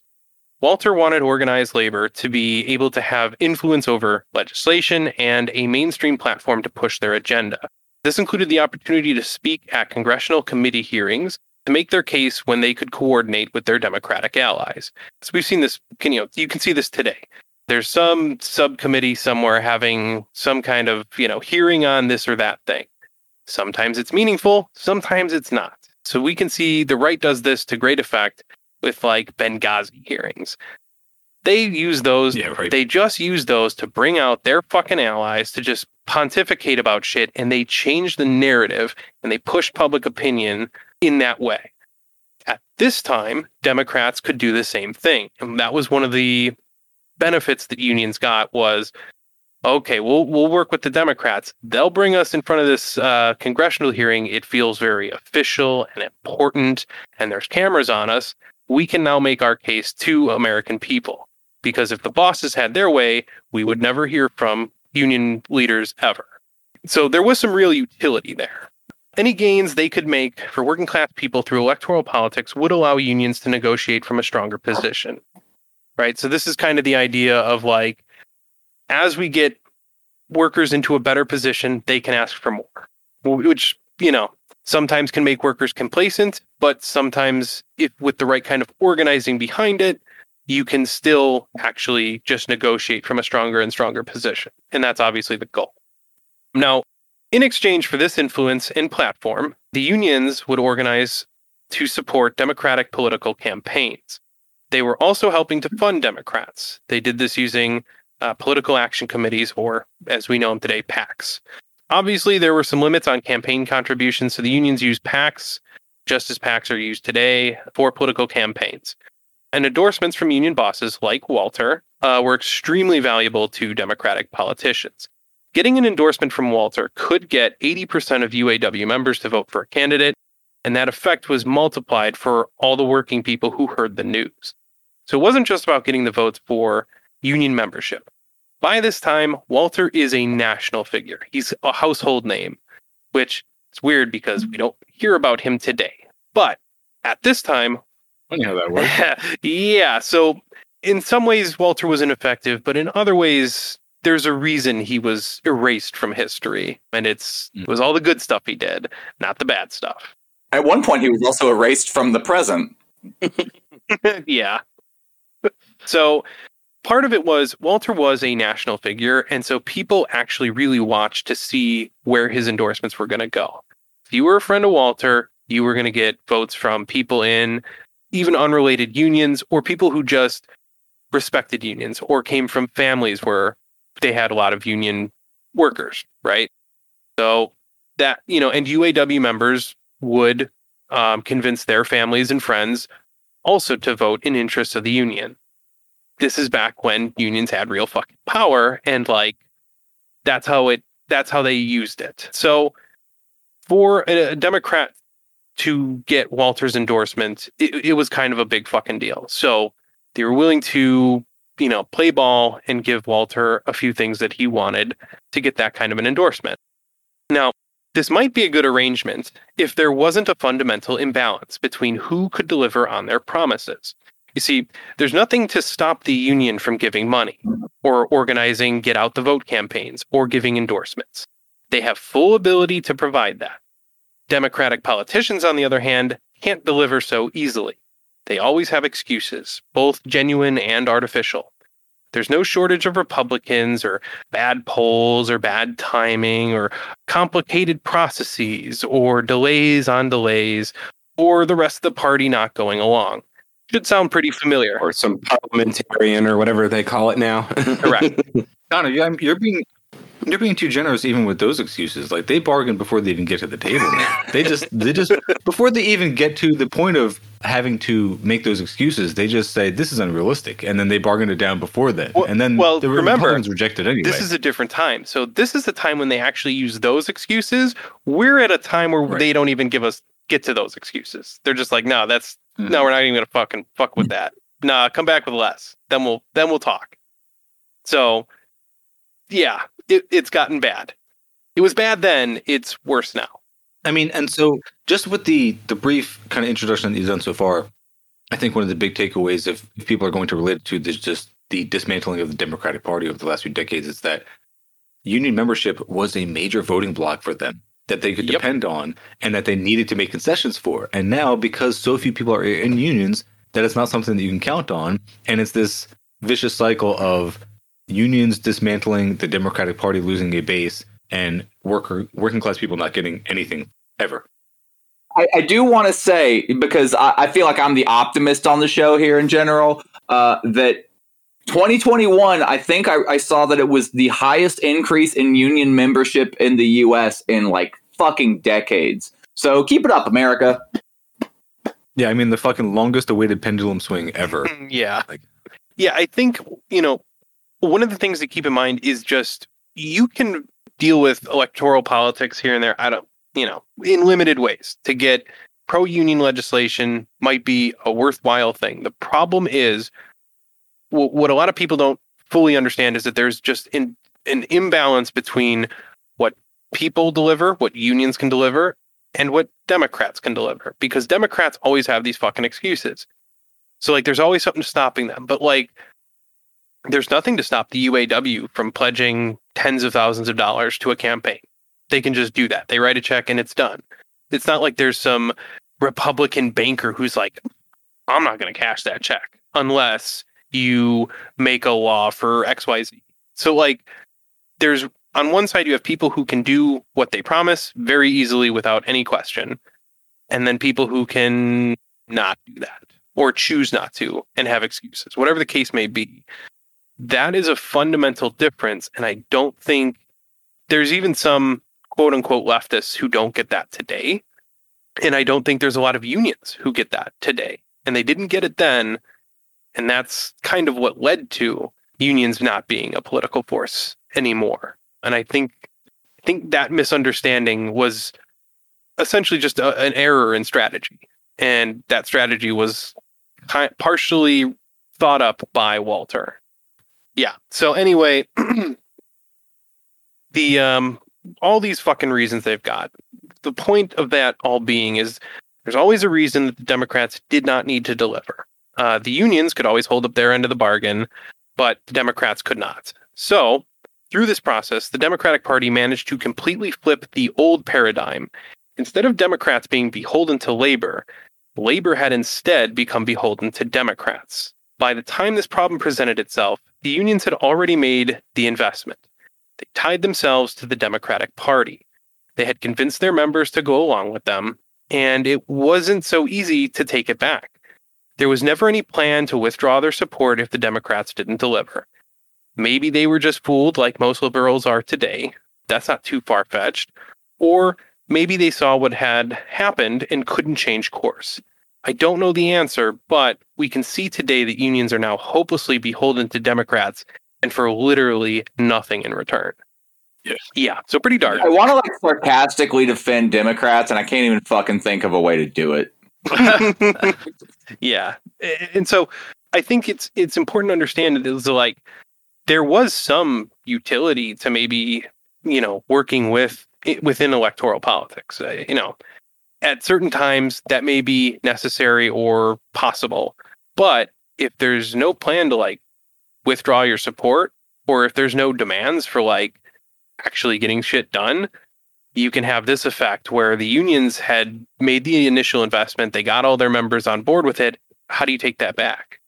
Oh, It's actually a very good and long-standing argument for why you should participate in bourgeois elections, uh, and it's uh, very simply to prove the inefficacy of bourgeois elections. Yeah. Yeah. there you go. It, it does. it does help to radicalize people. I will say that. So you can see how it's ineffective. I was thinking earlier today that um, inevitably, when people pressure me in 2024 to vote for Biden to prevent Trump getting reelected because he's also inevitably going to run again, Yeah. um, I'm just going to tell them I'm going to vote for the lesser of two evils, which means I'm going to vote for the Green Party because they're less evil than whatever Joe Biden did for the last four years. So, Yep. off. Yep. I'm just going to point out that the sequel to Weekend at Bernie's sucked too. Yeah. I don't know if that joke lands. I just I think of, every time I think of the election of Biden, I think of Weekend at Bernie's because he's just obviously a walking corpse. But you know what? I will say, like, I didn't think they were going to be able to sustain what because I thought that like whatever drug they gave him for the debates to like really Yeah, I remember that. keep his his. It's like you can tell they're giving him some kind of stimulant because you can see him in like in normal interviews, like when they haven't given it to him, and then they shock him with something. Like I don't know if they inject it or what, but like they have something, and Yeah. that's the real fucking conspiracy. Like, if you're worried about what the cabal and the elites are doing, like the fact that they have this thing that they can fix gr- your grandpa for you and like make him remember who you are, and they're not giving it to you. That's the real 5G Bill Gates chip right there. Like, you you want that chip? Like, give me that chip for when I get older. Like, ah, Yeah. Yeah. How, how long does he have till his brain just explodes? You know? It'll never explode. It'll just start leaking out of his ears. Yeah, I don't know. Maybe he maybe he made a deal with the devil or something, but like, I don't know. He was bad in the campaign. He was a lot worse, and now you can tell night and day. It's by the hour. it was as soon as they put him up against Bernie. Yeah, As soon as I they put him up against Bernie, he was like golden. I was like, where is this? Where has this Joe Biden been? And then and then when they put him, once they got rid of Bernie, then they gave it to him a couple more times to debate Trump, and he was coherent. He was like, all of a sudden, he was Joe Biden from like 30 years ago. It's like just in an old body, and then he wins. And then they've been like tapering it off. They don't give him the dose that they gave him back then, for sure. Yeah. But you can tell they're still dosing him every time he gets in front of the camera for any kind of serious issue to tell us that he's doing nothing about COVID. like he, they dose him up pretty. He's got to be but- coherent when he tells us he's not going to do shit. Yeah, as in Yeah. like I had very low expectations of him, obviously, I know. but I am still astounded by how far he's fallen even from those. Oh, It's amazing, and I I try, I really don't see too many liberals anymore. I actually I see more conservative thought than I ever do from liberals. But when when I catch it, and they're like, they're down with Joe Biden, and I'm like, are you fucking kidding me? How could how? You know what's really funny is how meta this is going to be because we are now recording episode six. I'm just finishing up editing episode four, and episode four is when Brandon tells us he's like, "Oh, I got COVID," and he's like, "Everybody I know has COVID. Like, out of 12 people that I know who are at this place, 12 of them have COVID. 12 of them were vaccinated." And he's like, I don't know if this is a Delta because that was still going on because we recorded that in like fucking October or something. And so you basically were calling what happened over the next three months right then because you were saying that like yeah nobody's doing anything nobody cares nobody's approaching this as if it's a real crisis and we're hitting like record numbers every day and we're going into the winter and it's going to get worse because we recorded it in like fucking fall and then you just called everything that was going to happen over the holidays and has continued to it's it's it's prescient man it's great It's Yeah. almost like I'm using some sort of immortal science. Who knew? yeah. Or you've got the lathe of heaven over there. You know, please There's use some some of- good. Some of the people that I knew that got COVID the same time I did in October have COVID again. Lovely. Wow. Fun stuff. Which actually, uh, you bring up a good point um, because this series is going so long, and we've had a couple like somewhat longer breaks and stuff. We should probably mention we are currently recording. It's about mid January ish. It's after the holidays, so Yeah. yeah. Because I forget when we recorded all of these. Yeah, we should. It's worth mentioning. Yeah today's the ninth so Yeah. Yeah, actually, you know what? I'll say that since this isn't going to come out for a few weeks, I'm just going to preemptively say, like, I'm glad that things aren't as bad now as they're going to be when this episode gets released. Oh my god, that's so depressing. Dude, I'll make a riskier prediction. I'll say that like at some point before the midterm, Biden is going to forgive a portion of student debt for Pell Grant recipients who open up a business in a low income area and have a father named Keith or some bullshit. He will like he will do something enough just in time for the midterms that like neoliberals can point to it. But like I'm just gonna go out on a limb and say Yeah, that. I think it's really interesting that the uh, they keep pushing back that um, like when people need to start uh, payments again on student loans. And right now, the the deadline for it uh, resuming is uh, May first. So May Day, I don't know. That might be an interesting uh, Mm. thing to happen on that day. Yeah, Mm. we'll see. You know, like what I think is interesting, and, and this is literally like I'm not being sarcastic here. I, I don't understand how they don't understand that they're still not acting in their own best interest. It's metaphorically, it's they're they're pointing the gun at their foot, and they just keep pulling the trigger and saying, "I don't understand why this hurts so much." Because I mean, they're just so divorced from the working class. You know, like they're But, you just I- all a bunch of PMCs. You know. even specifically from the perspective of a, a devout capitalist, how can you not understand that killing your workforce and and limiting your ability to reproduce capital is not good? They have always they have always done this shit. They have always undermined themselves. But I have never fig- but like they cannot help it. They will always undermine themselves because they, they, they don't have a choice. Like they, they're just they're so focused on like short-term profits. Got to get these people back to work. Got to get them back to work. They got to make money for me. And you're like, I have not been able to get off of the fact that China and granted, every time I fucking have a conversation, people are like, well, obviously they're lying. And I'm like, I know. cool, what are your metrics other than China bad? Fuck you. Big cope. Yeah, you know, big if true. Uh, no, but like what China managed to prevent, uh, like even like a fraction of of the deaths that we've had. They they've they've saved so many people and had economic recovery. So how does how is the logical response to that not be like, oh well, maybe we should help people instead of like, no, no, they're just fucking lying. I know. Yeah. Uh, yeah, it's it's really something, and it's I mean, Brandon, like the reason that they are not doing it, the reason they're shooting themselves in the foot is because it is algorithmic at this point. Like you're saying, Con- Connor, they really cannot help it. They have no choice but to just do whatever is best for profit because that's what's controlling everything. But that that's my specific argument. They're only doing what is quote unquote good for profit over a, a period of like months. If Yeah, because they're- what I beyond mean. like a three month mark, this is Short term is the only thing that dominates everything. There is no short, uh, long term. Yeah. they cannot think beyond short term because that's not what capitalism is able to do at all. It's just, you know, whatever the shareholders demand, and that's what runs both the, the private sector and the, sorry, and the public sector at this point. And that's why China is going to continue to win because they're able to make like long term plans and actually, you know, Capital has gone full carpe diem. Yeah, it's well, ridiculous. I mean, so capital. Here's the thing: capitalism has had some successes. Karl Marx pointed out what some of those are, but they've never actually been that good at making money. Like they always got some new scheme to like fucking squeeze, the, you know, pennies out of people. But at the end of the day, you're like, you can't fucking plan ahead for anything, and it, it, it it's very apparent. And anyone who's had a job can see at their own workplace like they're doing this stupid shit that like doesn't make sense. Like no matter where you Um, work, everyone can point out like yeah, they could make like 20% more money if they just didn't do this stupid ass thing that they choose to do. But they'll never fucking change it.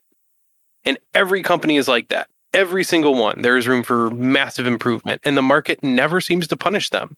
It's almost like markets don't work. blasphemy. Yeah.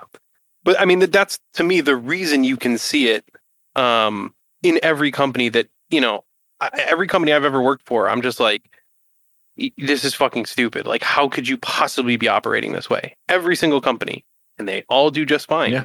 That's, that is the nature of capitalism. They cannot help themselves. I mean, Connor, I don't know if you realize the universality of what you just said, though. Like every single person listening to this has had a job, currently has a job in a company that seems like it is running on a skeleton crew, like it is running on like just by the skin of its teeth, and you're like, how the fuck is this happening? And considered like functional, and it continues to go on, and not only do that, but make tons of money. And like you will leave, and the person who comes in will be like enthusiastic. It's just how it all works. It's Yeah. crazy. It's it's fucked up. Yeah. It's crazy. Sorry, Brian. I totally interrupted you. No, I was just going to say at my workplace, there's a lot of uh, sunk cost fallacy going on as far as like Yep. planning stuff. You know, it's like, oh, we we bought this, you know, machine that's hundred thousand dollars. It doesn't work. We better keep pouring another hundred thousand dollars into it to make it work, rather than replace it with something that actually works and is user friendly and doesn't fuck up all the time and doesn't need to be repaired and whatnot.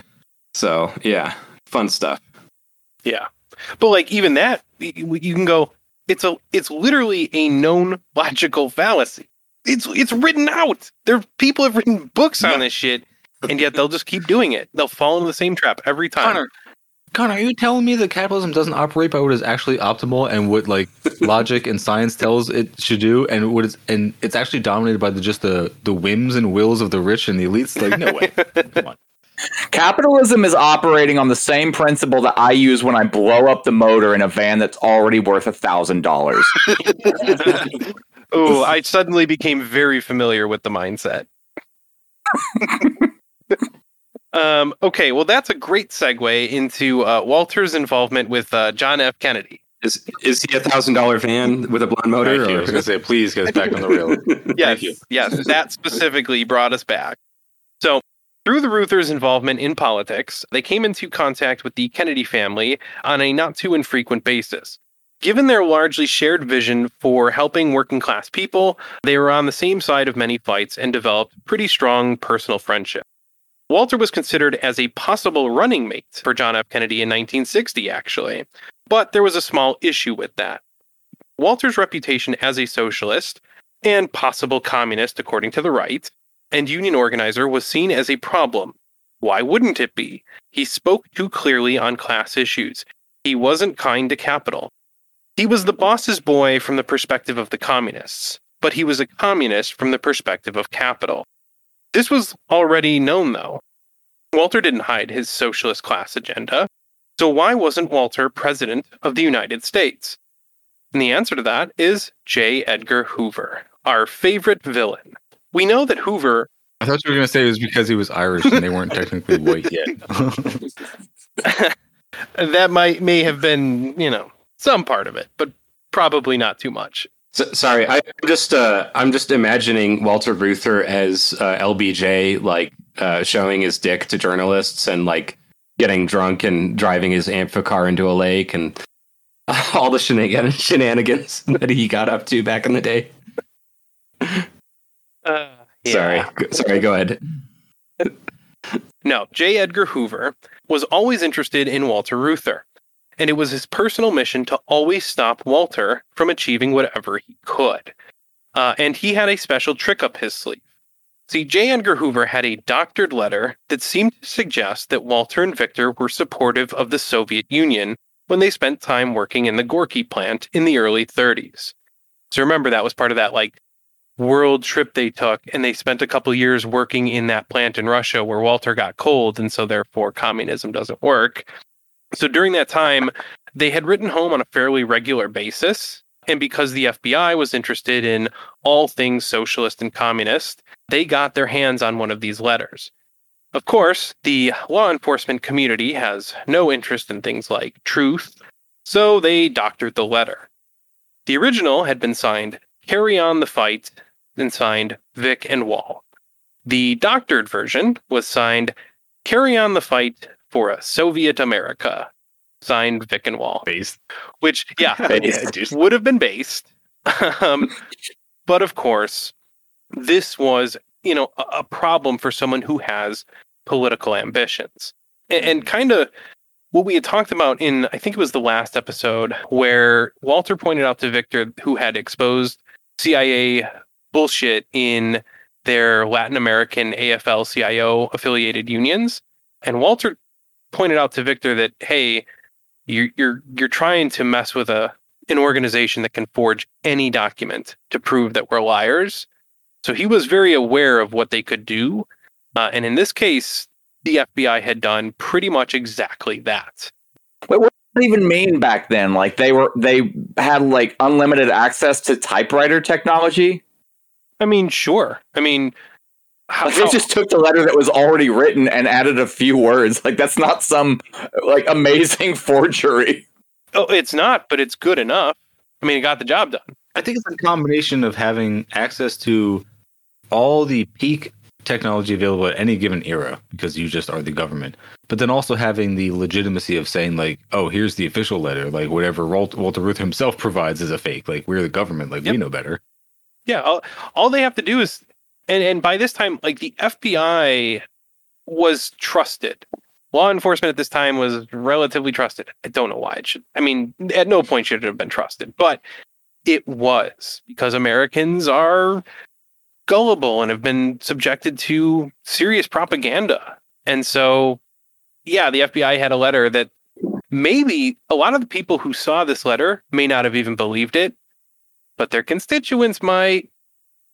Oh, and that's the problem with trying to engage with people who are up for election by ostensibly uncritical, uneducated people. What are you what are you supposed to fucking do? So that forged letter had been floated around before. It, it had been sent to politicians that were involved with Walter to make sure they didn't want to get too involved. Uh, it prevented Walter from getting appointed to countless commissions and boards and various appointments. This doctored letter was very effective in limiting the levers of power that Walter actually had access to. So, at that time, of course, after McCarthyism and everything, being a communist was a problem. So, if the FBI had a letter that seemed to suggest that you were at any point in time a communist, that was that was it. You were done in politics. So, wonderful world we live in. It's like uh, there was that guy that was. Um, oh shoot, I, I should probably know this, but uh, before I talk, but there was um, someone that was going to be in Carter's administration, either as the vi- vice president or the somewhere in the cabinet, and um, he got you know eliminated from the the uh, running because he had either like smoked weed once or uh, had been like under treatment for mental illness once. Like it, Yeah. it was like you know ten years before or whatever, and it's like, oh, this guy's not capable of leadership. We'd better get him the fuck out of here. Like, Note to on. self: Do not get involved with Carter administration. I think you're safe on that one. yeah, any little thing was a political problem or was perceived as a political problem. And I think that's an important distinction is like, I don't know, what if we had just been like, yo, yeah, I'm a communist. Fuck it, whatever, I'm a communist. Maybe if we weren't trying to apologize for our fucking beliefs all the time, we wouldn't be in such a predicament.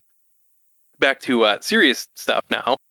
So it, it it's a little bit funny to think about, like the fact that that letter is a big part of the reason that Walter Reuther was not the vice president of the United States. And spoiler, if you know what happened to Mr. John F. Kennedy, this is why Walter Reuther is not was not the president. Wait, what happened? Yeah, he He's lived all right. happily ever after. okay? Everyone, everyone was good.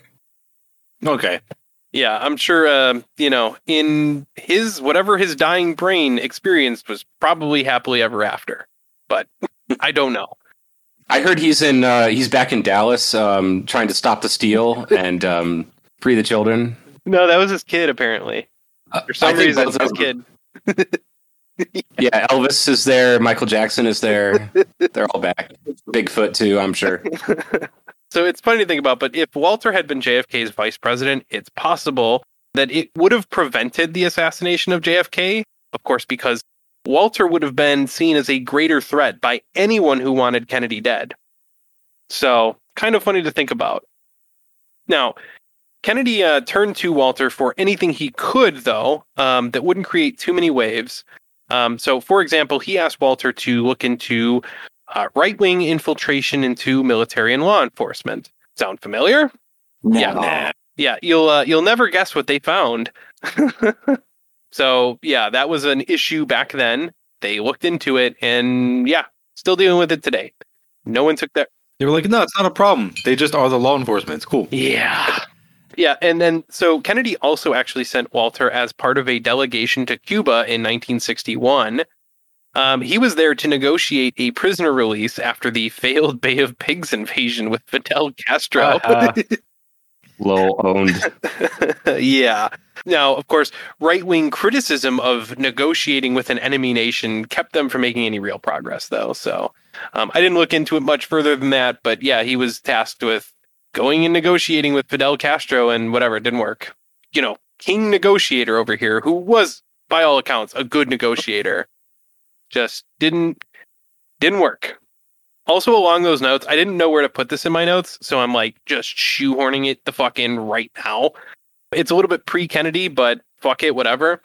In 1959, at the request of the United States Department of State, Reuther met with Soviet Premier Nikita Khrushchev to discuss, among other things, capitalism versus communism, organized labor, and U.S. Russia relations.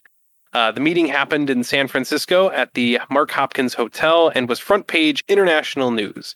Later, when Khrushchev met with President Kennedy at the uh, Vienna summit in 1961, he told Kennedy, We hung the likes of Reuther in Russia in 1917. so while we have yeah, so we have some wonderful things to say about Walter Reuther in some of the things he did accomplish.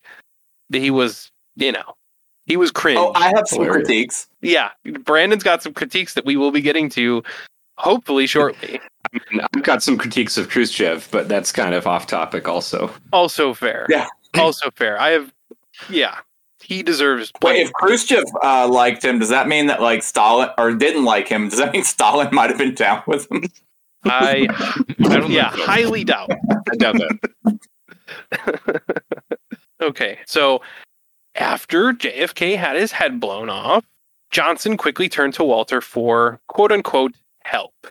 And this request was answered by Walter. Walter had real influence with a president of the United States in Kennedy, and he didn't want to give that up, right? Why would he? This was the whole point of getting into bourgeois politics. All of the sacrifice, all of the holding back, it was to get into this position. He was in the room with the fucking president.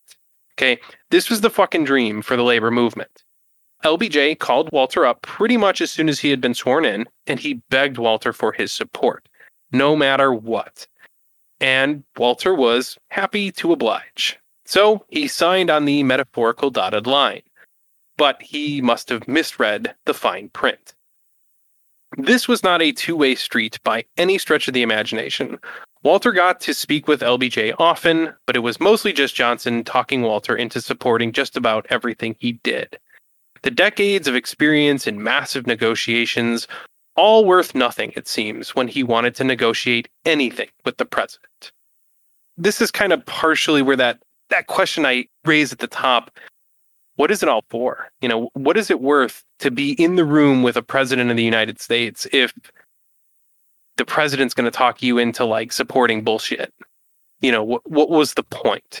Yeah, and I think this is the part in um, in part one uh, where I called uh, Walter Reuther uh, a cuck or LBJ's bitch or something like that.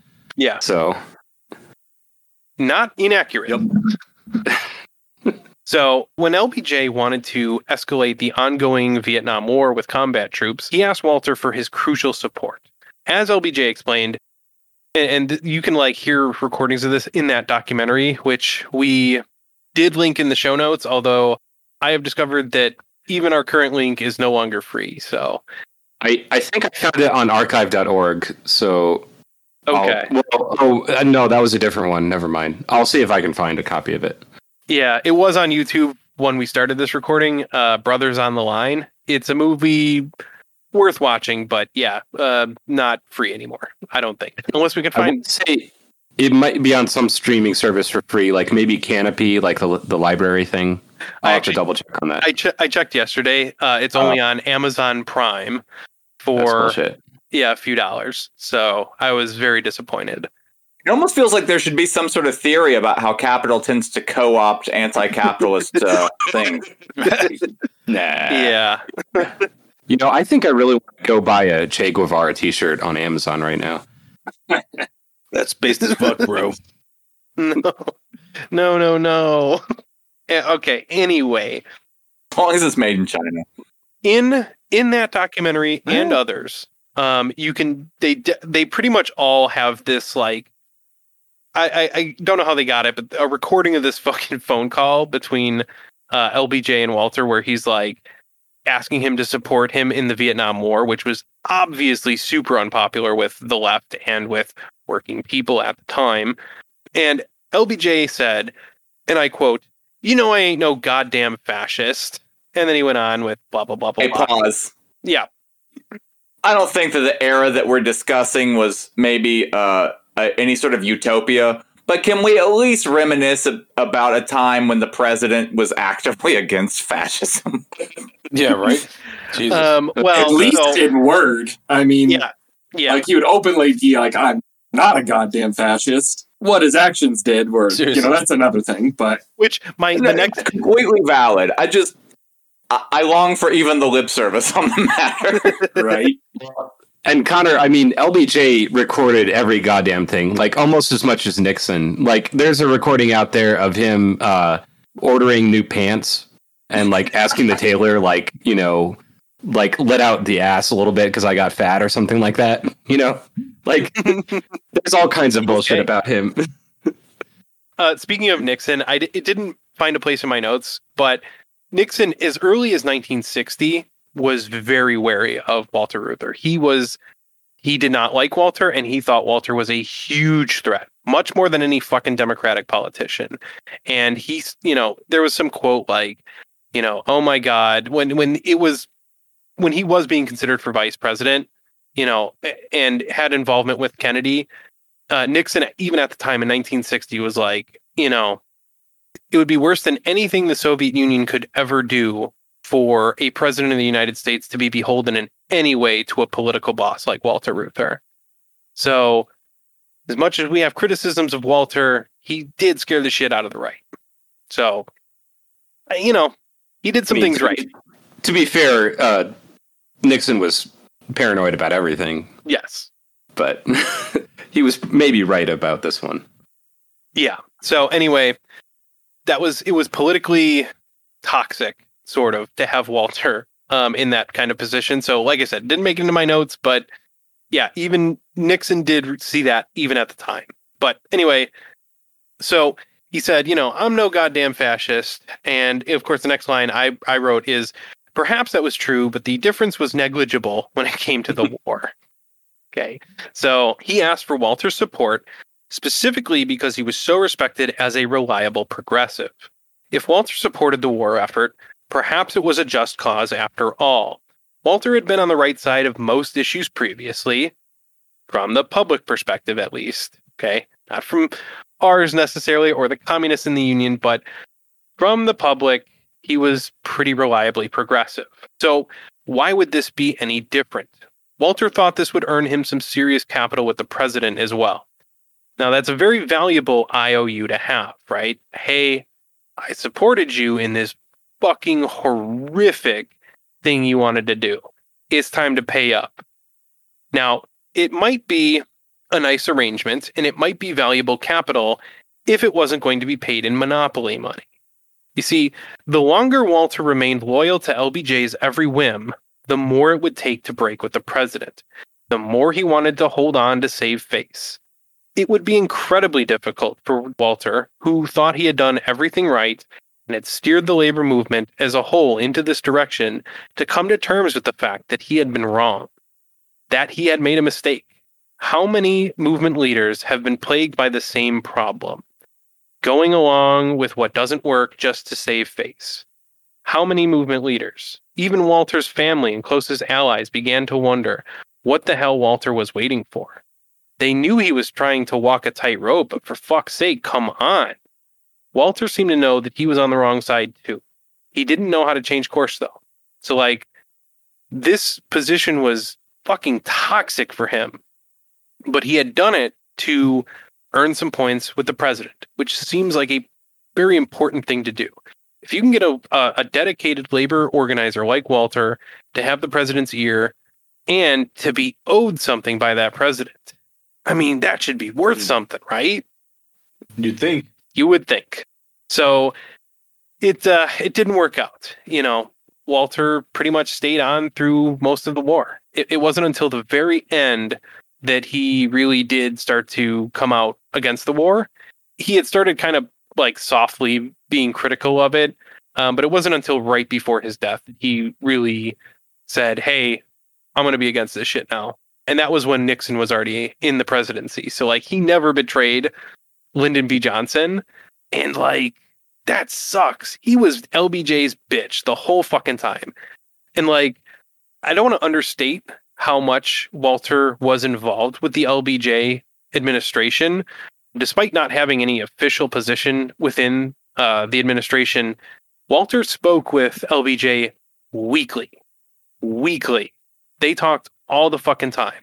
Walter was, to some extent, he was trying. I don't want to pretend that like Walter wasn't trying to do something, but like he wasn't effective at it. And he, I think LBJ knew this. And it seemed apparent that like he was perfectly willing to exploit the fact that Walter didn't really have an easy escape.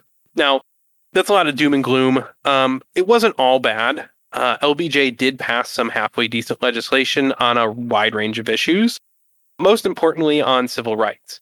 But of course, that legislation came from public pressure more so than like Democrats. LBJ did get through some public spending programs like Medicare, Medicaid, and some education programs, um, all as part of his Great Society initiative. And it was like his New Deal, just not quite as good because we don't talk about it today so much. So this was like LBJ's Build Back Better plan, but it actually passed. Is the is the difference there? Well, it's because he didn't have a gosh darn Joe Manchin come up the works. They hadn't invented the parliamentarian yet. Well, and so it's interesting. Um, things were just different back then. It, like just genuinely, things were different. It- so Johnson was trying to get uh, related legislation through to address the crippling poverty in the U.S., which he called the War on Poverty. Most most of us have all heard of that.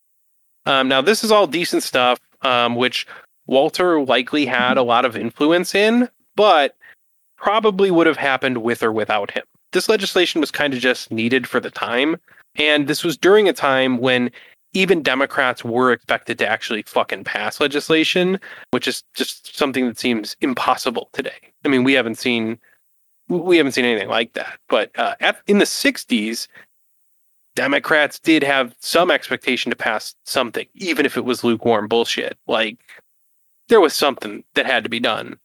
So yeah, a little bit of a different time. And uh, this is a good time to point out uh, how successful the U.S. was at addressing poverty.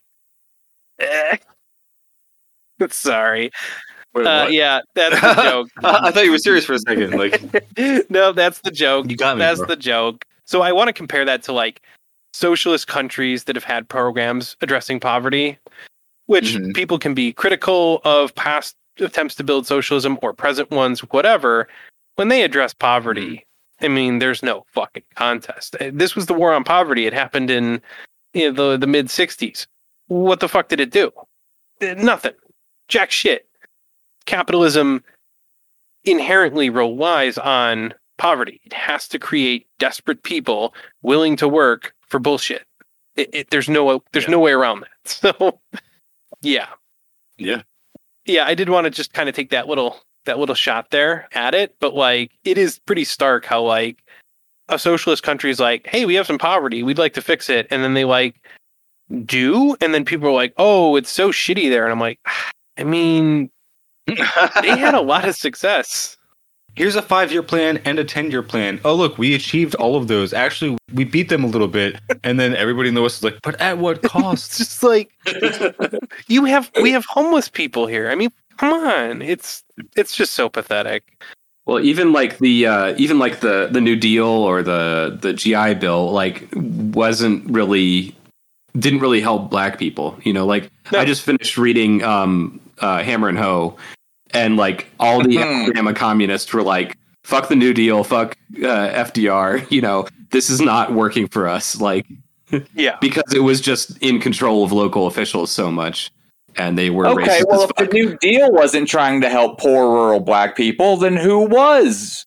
Uh, The answer is the Communist Party. You, I, you've read the same book I have.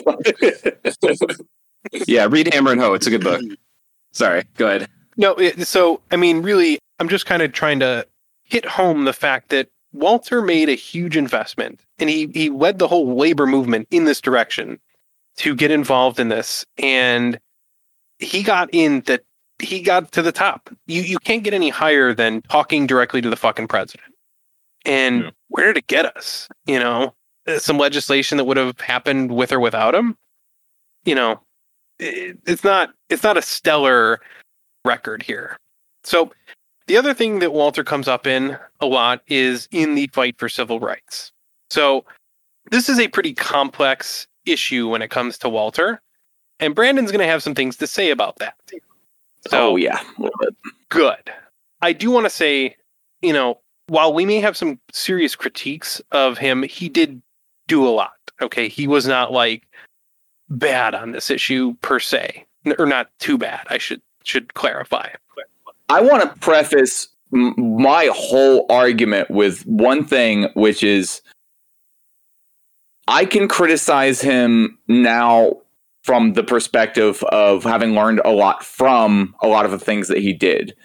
If you believe in praxis, then you know that that's the way to go about it. He did the things that he did. A lot of them were bad and didn't even play out well with with the left in his era but there's a certain extent to where I recognize and respect the fact that you have to make the mistakes to learn from them. Yeah, and he did try. I mean, there's there's no there's no way to say that Walter didn't care and that he didn't try. He did both, very much. It just wasn't always correct. So Walter was always a strong crusader for the cause of civil rights and meaningful racial equality.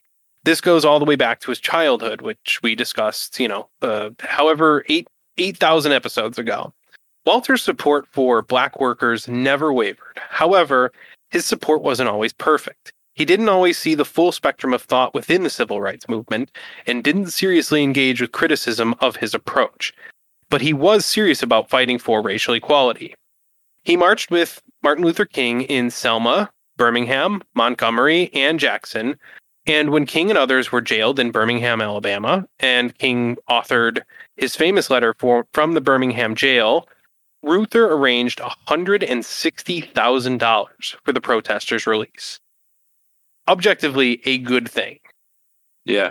Yeah. So he, he also helped organize and finance the March on Washington uh, on August 28th, 1963, delivering remarks from the Lincoln Memorial shortly before King gave his historic I Have a Dream speech. He served on the board of directors for the NAACP, which feels kind of weird to me today, but it was a different time, different approach. Yeah, yeah. It was important to get white people in the movement at the time. Feels weird to me today, though.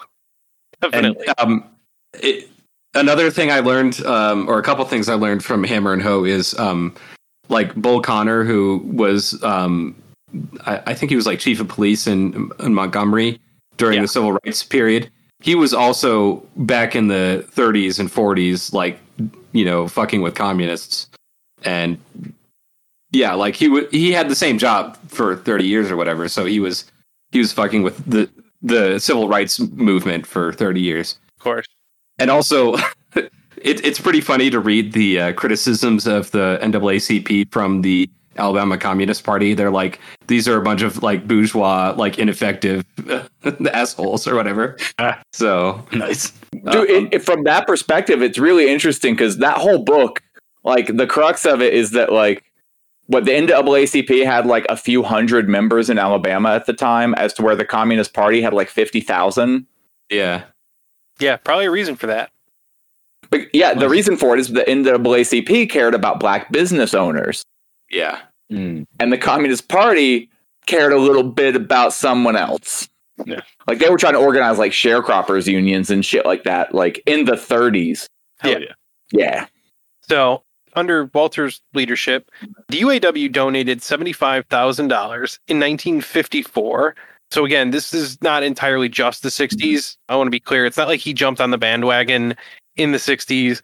Walter was always putting resources to this, including in the like 1950s. He, he was not like late to the fight. So, they donated 75,000 in 1954 to help underwrite the NAACP's efforts led by Thurgood Marshall before the Supreme Court in the landmark case of Brown v. Board of Education. According to King, uh, Reuther sent letters to all his local unions in 1957 requesting members to attend and provide financial support to the prayer pilgrimage for freedom in Washington, D.C. The March on Washington for Jobs and Freedom was held in Washington, D.C. on Wednesday, August 28, 1963. The protest sought to advocate for the civil and economic rights of African Americans. Uh, Reuther helped organize the march along with other civil rights leaders. Originally, the march was planned to take place outside the Capitol building, but Reuther, however, persuaded other organizers to move the march to the Lincoln Memorial. He believed the Lincoln Memorial would be a less threatening to Congress, which is pretty lame ass thing to consider, of course. and the occasion would be more appropriate underneath the gaze of Abraham Lincoln's statue. The committee, notably Rustin, who uh, don't know who that is, but whatever, agreed to move the site on the condition that Reuther pay Actually, for. we should touch on that. What? Yeah, let's touch on it. Bayard Rustin. I don't know a ton about him, but I know a little bit specifically because there's a biopic being filmed about him here in Pittsburgh right now. Oh, really? Oh, okay, cool. And you know, I have I'm in, being uh, an IATSE now. Like I have a lot of friends who are working on that show, and so he's he's actually like an interesting counterpart to Walter Reuther because he was a civil rights leader who was at the time a socialist and a member of like the Socialist Party that later became the Social Democrats. Blah blah blah. Really like milk toast. Fuck like I've not I don't know everything there is about him. I've I've read some brief synopses. He kind of makes like MLK look far left. And now I- mm-hmm. not to say that MLK didn't have some pretty like rad leftist leanings, but this dude was a Zionist, Mm. like which I I don't really know enough about like the history of, of Zionism to know exactly how bad of a position that was in the '60s, but it wasn't great. yeah, um, I mean, so was Stalin briefly. So, I mean, we cut people a little bit of slack, but Yeah, like I don't know. When I say I don't know the history well enough, like wh- when were when was like the first Intifada? uh, in the 40s, Yeah, so none of us know. But like, uh, he he was he was uh, a big like civil rights leader for like uh, gay rights and things like that. So like he had some good stuff. But he was like super anti-black nationalism, like r- really like He was kind of cringe. really- yeah, he. I, I, I like none of his positions resonate well with me, but like I think he's extra interesting because they are making the biopic about him now, and I'm wondering to what extent that's just like another attempt at like putting up on a pedestal like a really center like middling civil rights leader. 100% that. Like and you know at the same time like a dude who's in 1963 is like advocating for equality for like people of color and like gay people and everything. Like I'm not going to write them off wholesale, but like Yeah. he Sure. was he was not the be all end all of civil rights leaders at the time. So I find it extra curious that now they're making a movie about him.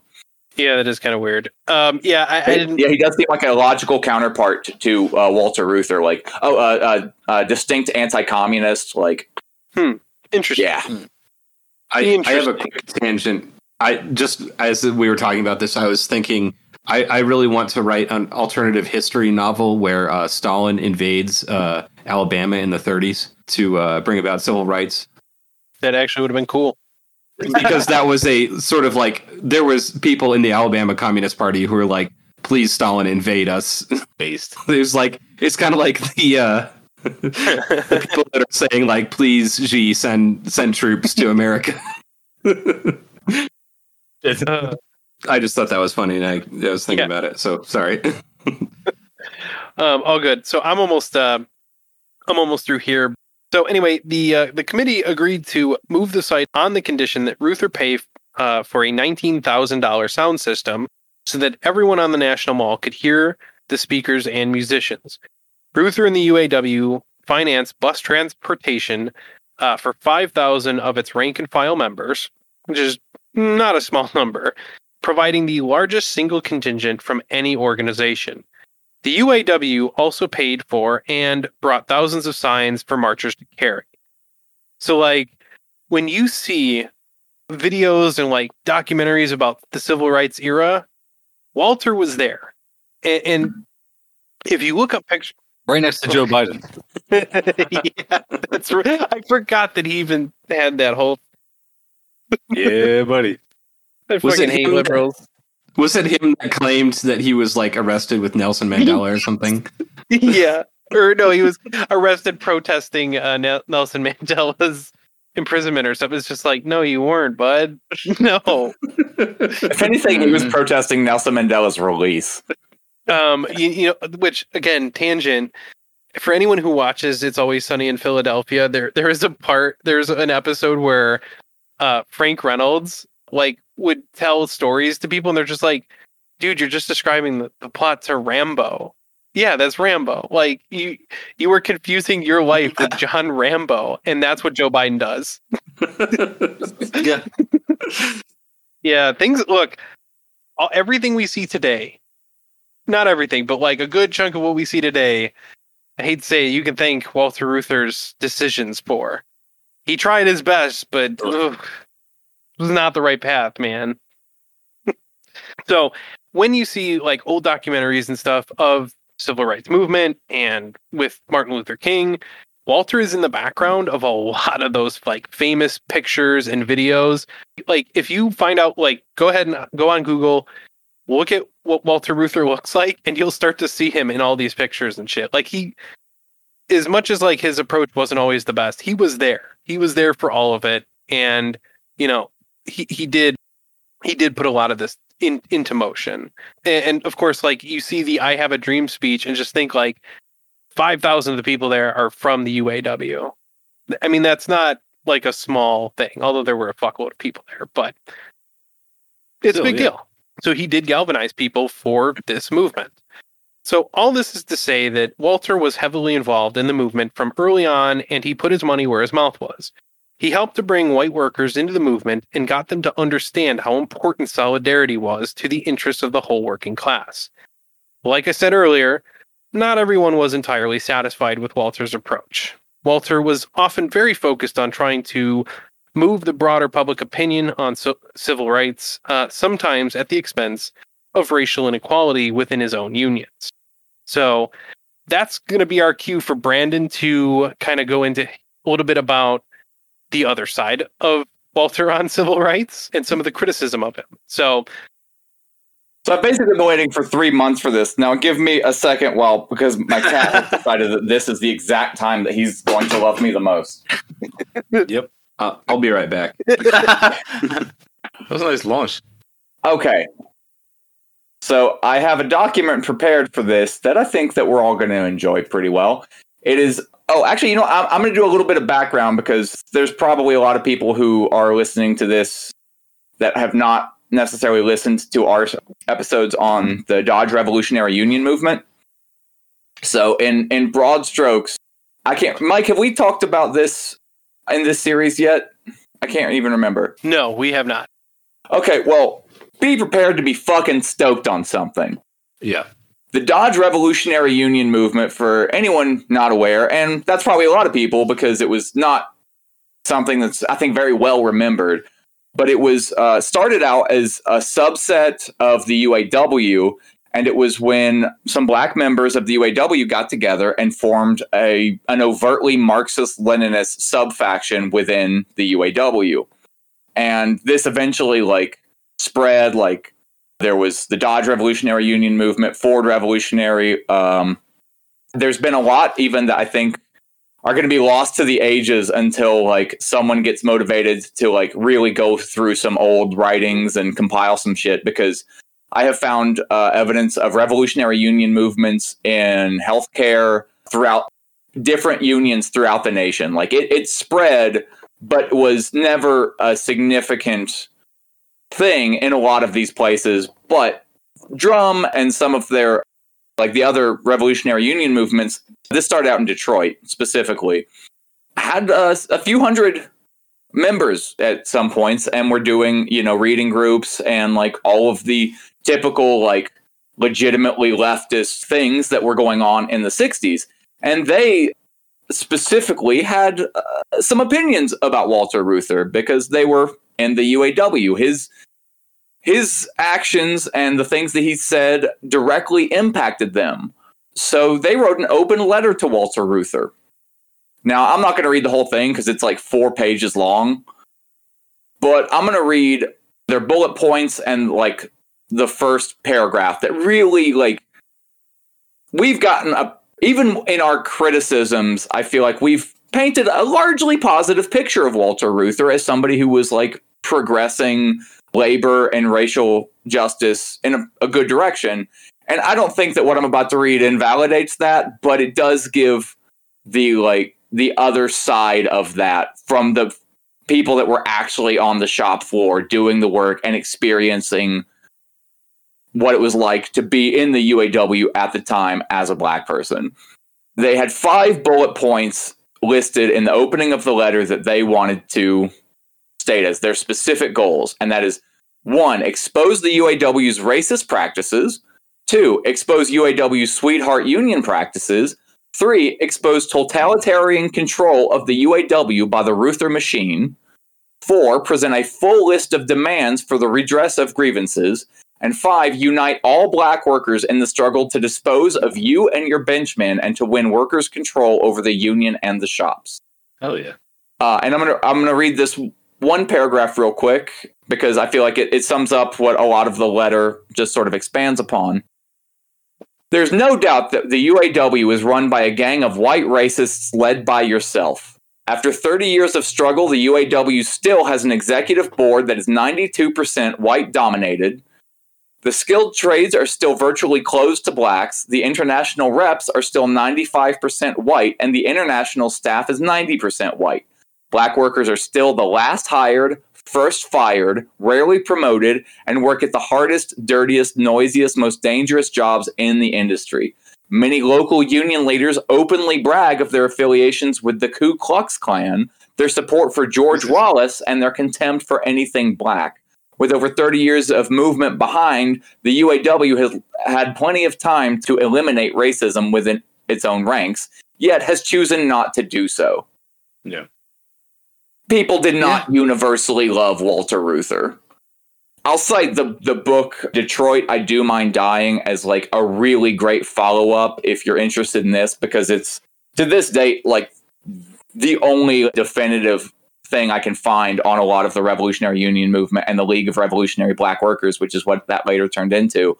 But yeah, like I'm of two minds on this in a certain respect, in the same way that like this is going to feel like a weird comparison, but bear with me for a moment. A lot of the division in the left on opinions on China is is it pro-capitalist or is it using capitalism to venture further towards socialism? Yeah. because a lot of the things that China does do not inherently benefit workers and at times are to the detriment of workers. And that's not me even necessarily making a massive criticism of China because I work 60 hours a week, so I don't have the room to criticize China for making them work 60 hours a week when they're actually a government that's doing positive things for their people, and I'm just doing it to make a bunch of people rich.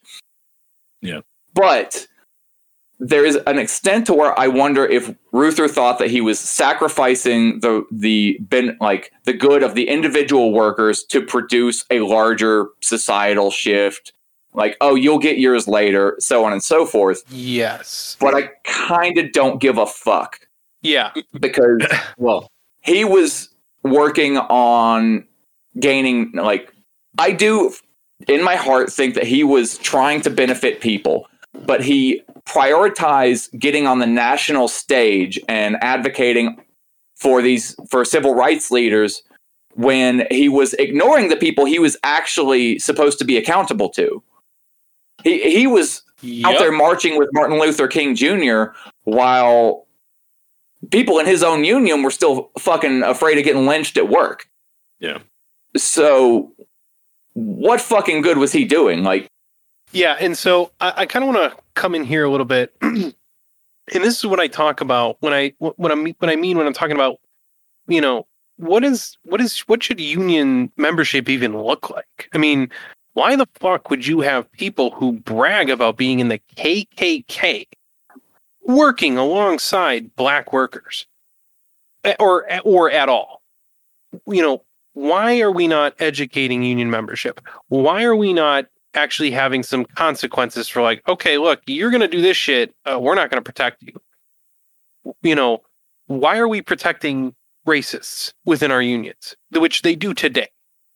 You know, and I understand what Walter was doing, and I, I can't take away the fact that he was marching with Martin Luther King. He put his money where his mouth was. He did do a lot of the right stuff.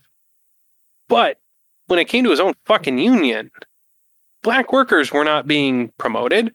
They were not being treated fairly. And it's like, how much could have changed if you had shown a fucking example of like, hey, this is what it looks like when you promote black workers. Here's what it looks like when black people are treated with fucking dignity.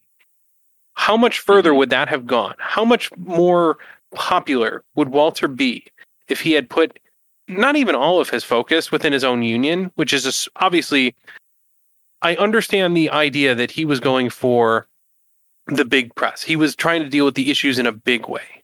But like, if you can't also deal with the problems right under your fucking nose, I mean, what good is it? You know, what is it worth? And so these sorts of okay uh, my my cars and comrades people will will remember this story from our drum episode but as an example of how truly bad the conditions were in some of these factories specifically for black people there was an instance and I, I believe it was 71 or 72 where a man came in i can't remember if he had been fired or if he had just uh, uh, reached his boiling point he came in to the shop and murdered his boss, a foreman, and was on his way to find a job setter when he was stopped. One person who he was looking for was uh, the union steward because he had made numerous complaints to the steward about racism in the shop and being targeted. And Yeah. the steward had continued trying to help people. Like I've, I'd read a little bit about him. I don't remember his name off the top of my head, but he actually seemed like he was trying to do a good job and address these grievances. But when he would go to the bosses, they basically told him that if he wanted to keep his job, he was going to need to shut the fuck up. And so he was fearful for his job and had not taken some of the grievances that this man had expressed very seriously. I believe he ended up killing two or three people. When he went to trial, uh, the lawyer that are the lawyers that defended him were affiliates with Drum. They weren't on the shop floor, but one of one person had gotten involved with the uh, League of Revolutionary Black Workers while he was in law school, and he helped on the defense for this man. And they were effectively able to argue that the conditions for black workers in these factories were so appalling, so bad, and so unbearable that you could not logically expect someone to be treated that way and there not be an instance like this. The man was acquitted. A fucking black man who came into a factory in 1970 and killed three white men was acquitted because they were able to prove that the working conditions were that bad for black people in that shop. Holy shit. yeah. Jesus, dude. So, so yeah, tell me like, like yes, Walter Reuther is out there advocating, and he like I will absolutely not question a lot of the work that he did very early on in his career. But like, what good is the union leader that no longer knows what the shop floor looks like? You jog my memory of something uh, that happened in 2019 in Toledo, Ohio, where some uh, someone hung a noose uh, near a black person's workstation. I remember that. uh, and wrote "whites only" on a sign. So um, this kind of shit still happens, you know. In uh, I guess it was 2018. Excuse me. So yeah, And so, you know, kind of just like, what is the point of organizing workers if this these are the people you're organizing? Like, isn't it worth something to like be able to not represent some people? And I'm sure there's some legal questions with this, and I don't understand all of them. I'm sure I will at some point because we'll be doing this podcast for a little bit. But, you know, i- is it worth organizing these sorts of people without actually having any expectations for them changing their fucking behavior.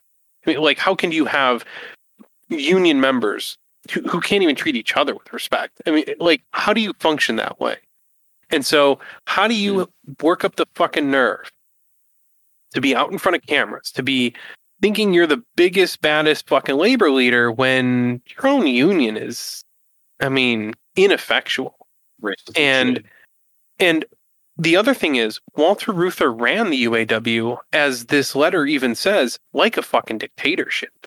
So this is like Walter thought that he was doing the right thing, that his approach was correct, right? He led the entire labor movement into this political sphere the way that he wanted. And, you know, it's like he does all the leadership, but like there wasn't dissent allowed. It was Walter's way or the highway. Now he thought he was correct, and I think through our study we can determine he he meant well. He had the best of intentions, but he was not correct. You know, in, in, in many ways. In some ways he was correct, but in many, many ways he was not. And so It's- go ahead, Brandon. Uh, well, real, real quick uh, before I forget, because I don't know the best place to include this. In in Detroit, I do mind dying. I r- remember reading, and I cannot find it again for the life of me. But the Dodge Revolutionary Union movement was at the time actively complaining about the construction of a resort.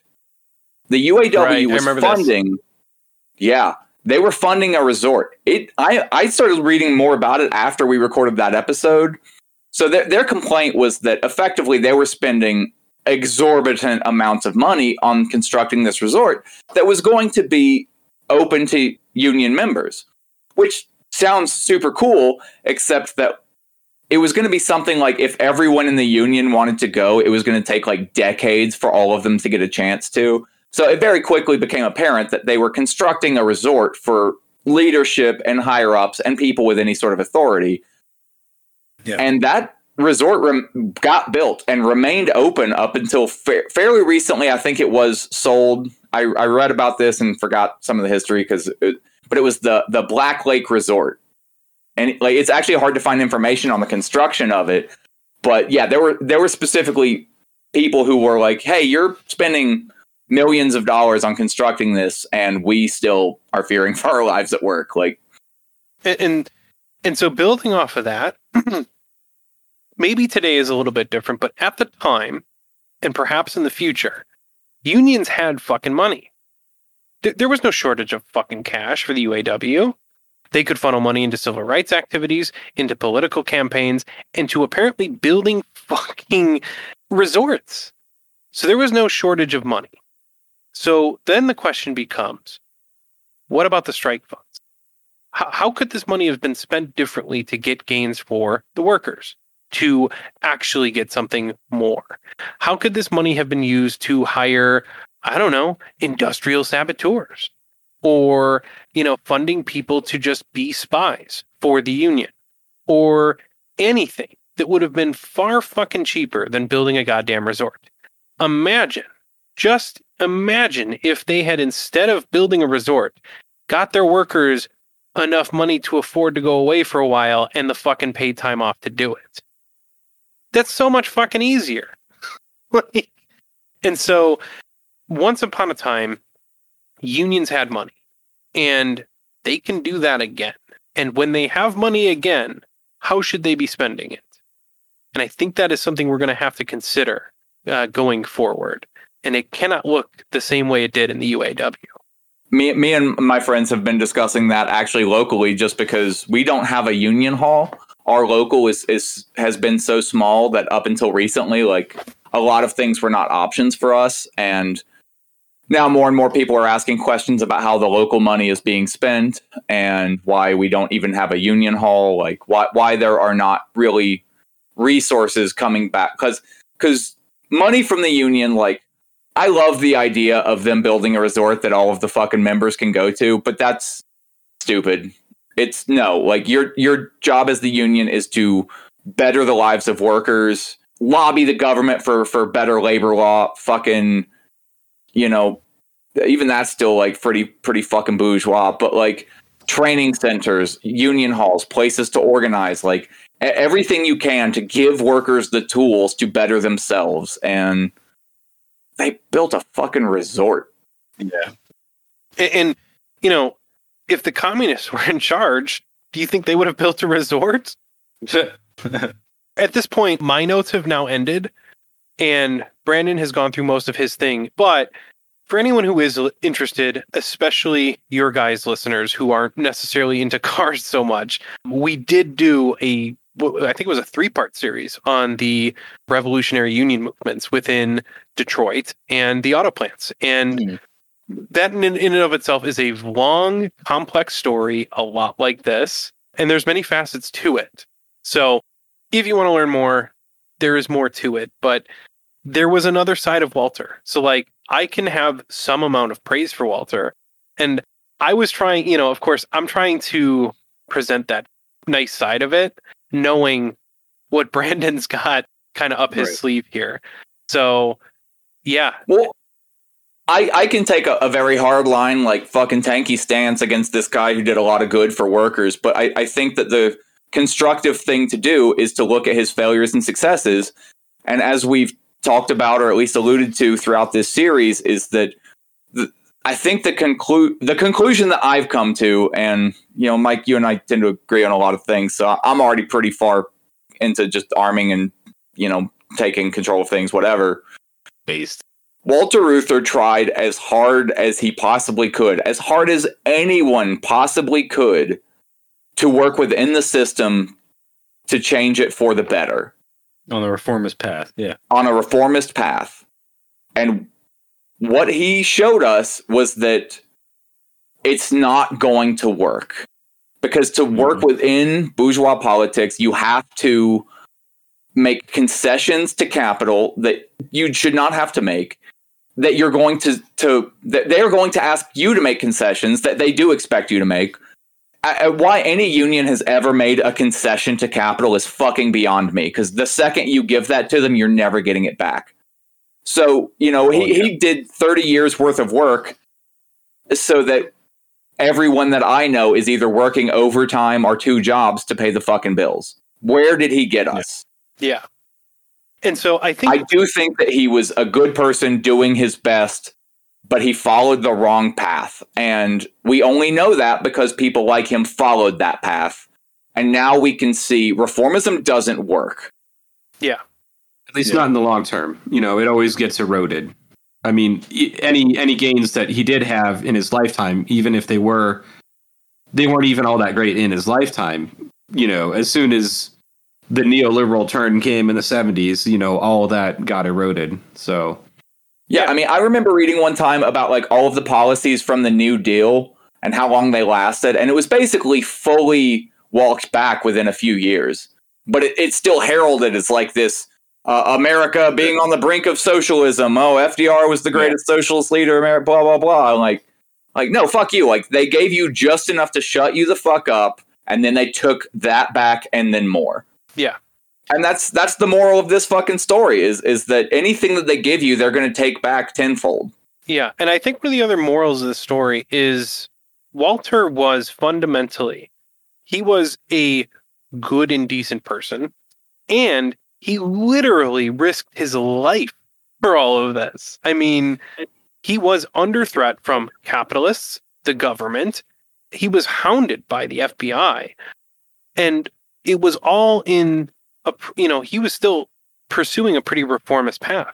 He did everything. He followed all of the rules, did everything right, and like it still wasn't enough. And, and like he had the best of intentions. Like I don't want people to think he did not have good intentions. He absolutely had great intentions. And so he should be lauded for that because at the time most people did not have similar intentions. But those intentions You weren't can enough. be a milk toast sock dem or a fucking tanky, and to the people in power, you're a communist. exactly. Exactly. Oh, yeah. So you might as well be a tanky. At least they get shit done. But then also to the people that you're serving, you could not be doing enough. Like Walter Reuther was simultaneously the hardcorest Soviet Unionist, like dedicated communist that loves Stalin, but also a fucking racist to his own union subordinates and everything. It's like you can be both at the same time. My takeaway from this episode has been, and it seems like you guys keep reaffirming it, whether we get on a tangent talking about the steady decline of America and America being unable to conquer the algorithm of maximizing short-term profits over human life or anything as far as like the future existence of the country itself or whether we're talking about Walter Reuther and his motivations and his personal feelings, whether he's actually personally a racist or whether he's just personally trying his, uh, to do what he can and is just being stifled by literally people breaking into his house and trying to kill him and his family. So it's like we can sit here and hem and haw about his personal motivations because that's good content for our podcast and we should continue to do it for a few more episodes. But also, what the big takeaway from that should be that you should have leaders for your organizations because that obviously is effective because we can see he was able to do a lot of work in his time as a leader. But also, you should have complete transparency in those organizations because if the people below Walter and Victor and everybody in this organization, if people below Reuther have been able to see why he made the decisions that he made, just like if he'd been able to see 50 years in the future and see like concessions that he made to the people that he made them to, if he'd be able to see the table that that's set for labor in the future, he obviously wouldn't have done that. Yeah. But then also at the time, the people below him probably would have seen him making those decisions and said, no, we know that that's going to not turn out well for us. So like the collective wisdom would have, I think, probably guided him in a path that is more conducive to what we would want to see today. You know what I mean? Like all the things that seem so hindsight 2020 for us probably would have been just as clear to them at the time. And so that's a reason for the transparency. But still, I don't want that to sound like an anarchist thing, like we need to have no hierarchies because Oh, hold on now, hold on. Like, No hierarchy is great. Chaz, we want the we want the UAW, but we want what's like transparency. We want the not the Chaz. Like, So actually, uh, I gotta, I gotta, I gotta take a couple points that you said that I think are super important to harp on a little bit, and well said. And so I, I want to point out, fuck, I've had a little too much to drink. Damn it, I'm losing it. I'm losing it. you. But I'm on beer five. okay, well you're, um, you know what? The Malort is what's getting me. But I know I've got a point here, so I'm just gonna go ahead and plow right into it and hope I get it right. One of the things that we come across with the Walter Reuther story is that he thought he was correct. And so he ran the union with kind of an iron fist. He didn't have any transparency and he didn't have the kind of democratic input from below that was necessary for him to run this union in an effective way. He thought he was doing it correct, but he wasn't. And, and so, Connor, I, you just fucking nailed it. oh, hell yeah, see, Malort for the win. Well, let's hold back on that. but so like by doing this if you don't have transparency and if you don't have the kind of input from below you will run astray whether you mean to or not obviously you don't mean to run astray so in this case like walter could have averted some of this by letting popular elections happen within the uaw and this is really important news today this is applicable today the UAW recently had an election for changing their setup to one member, one vote. Now, to me, that's what a vote is. So I don't know what the fuck they had before. I'm going to be real honest with you. I don't know Yeah, what they had before, but they had some. I read about it, and it was more of a delegate system. Yeah, it was a delegate system that was not even really much of a good delegates. It was like the electoral college, but for a union. It was bullshit. And so this is the kind of system that Walter was using to maintain control, to create what the League of Revolutionary Black Workers called the Reuther machine.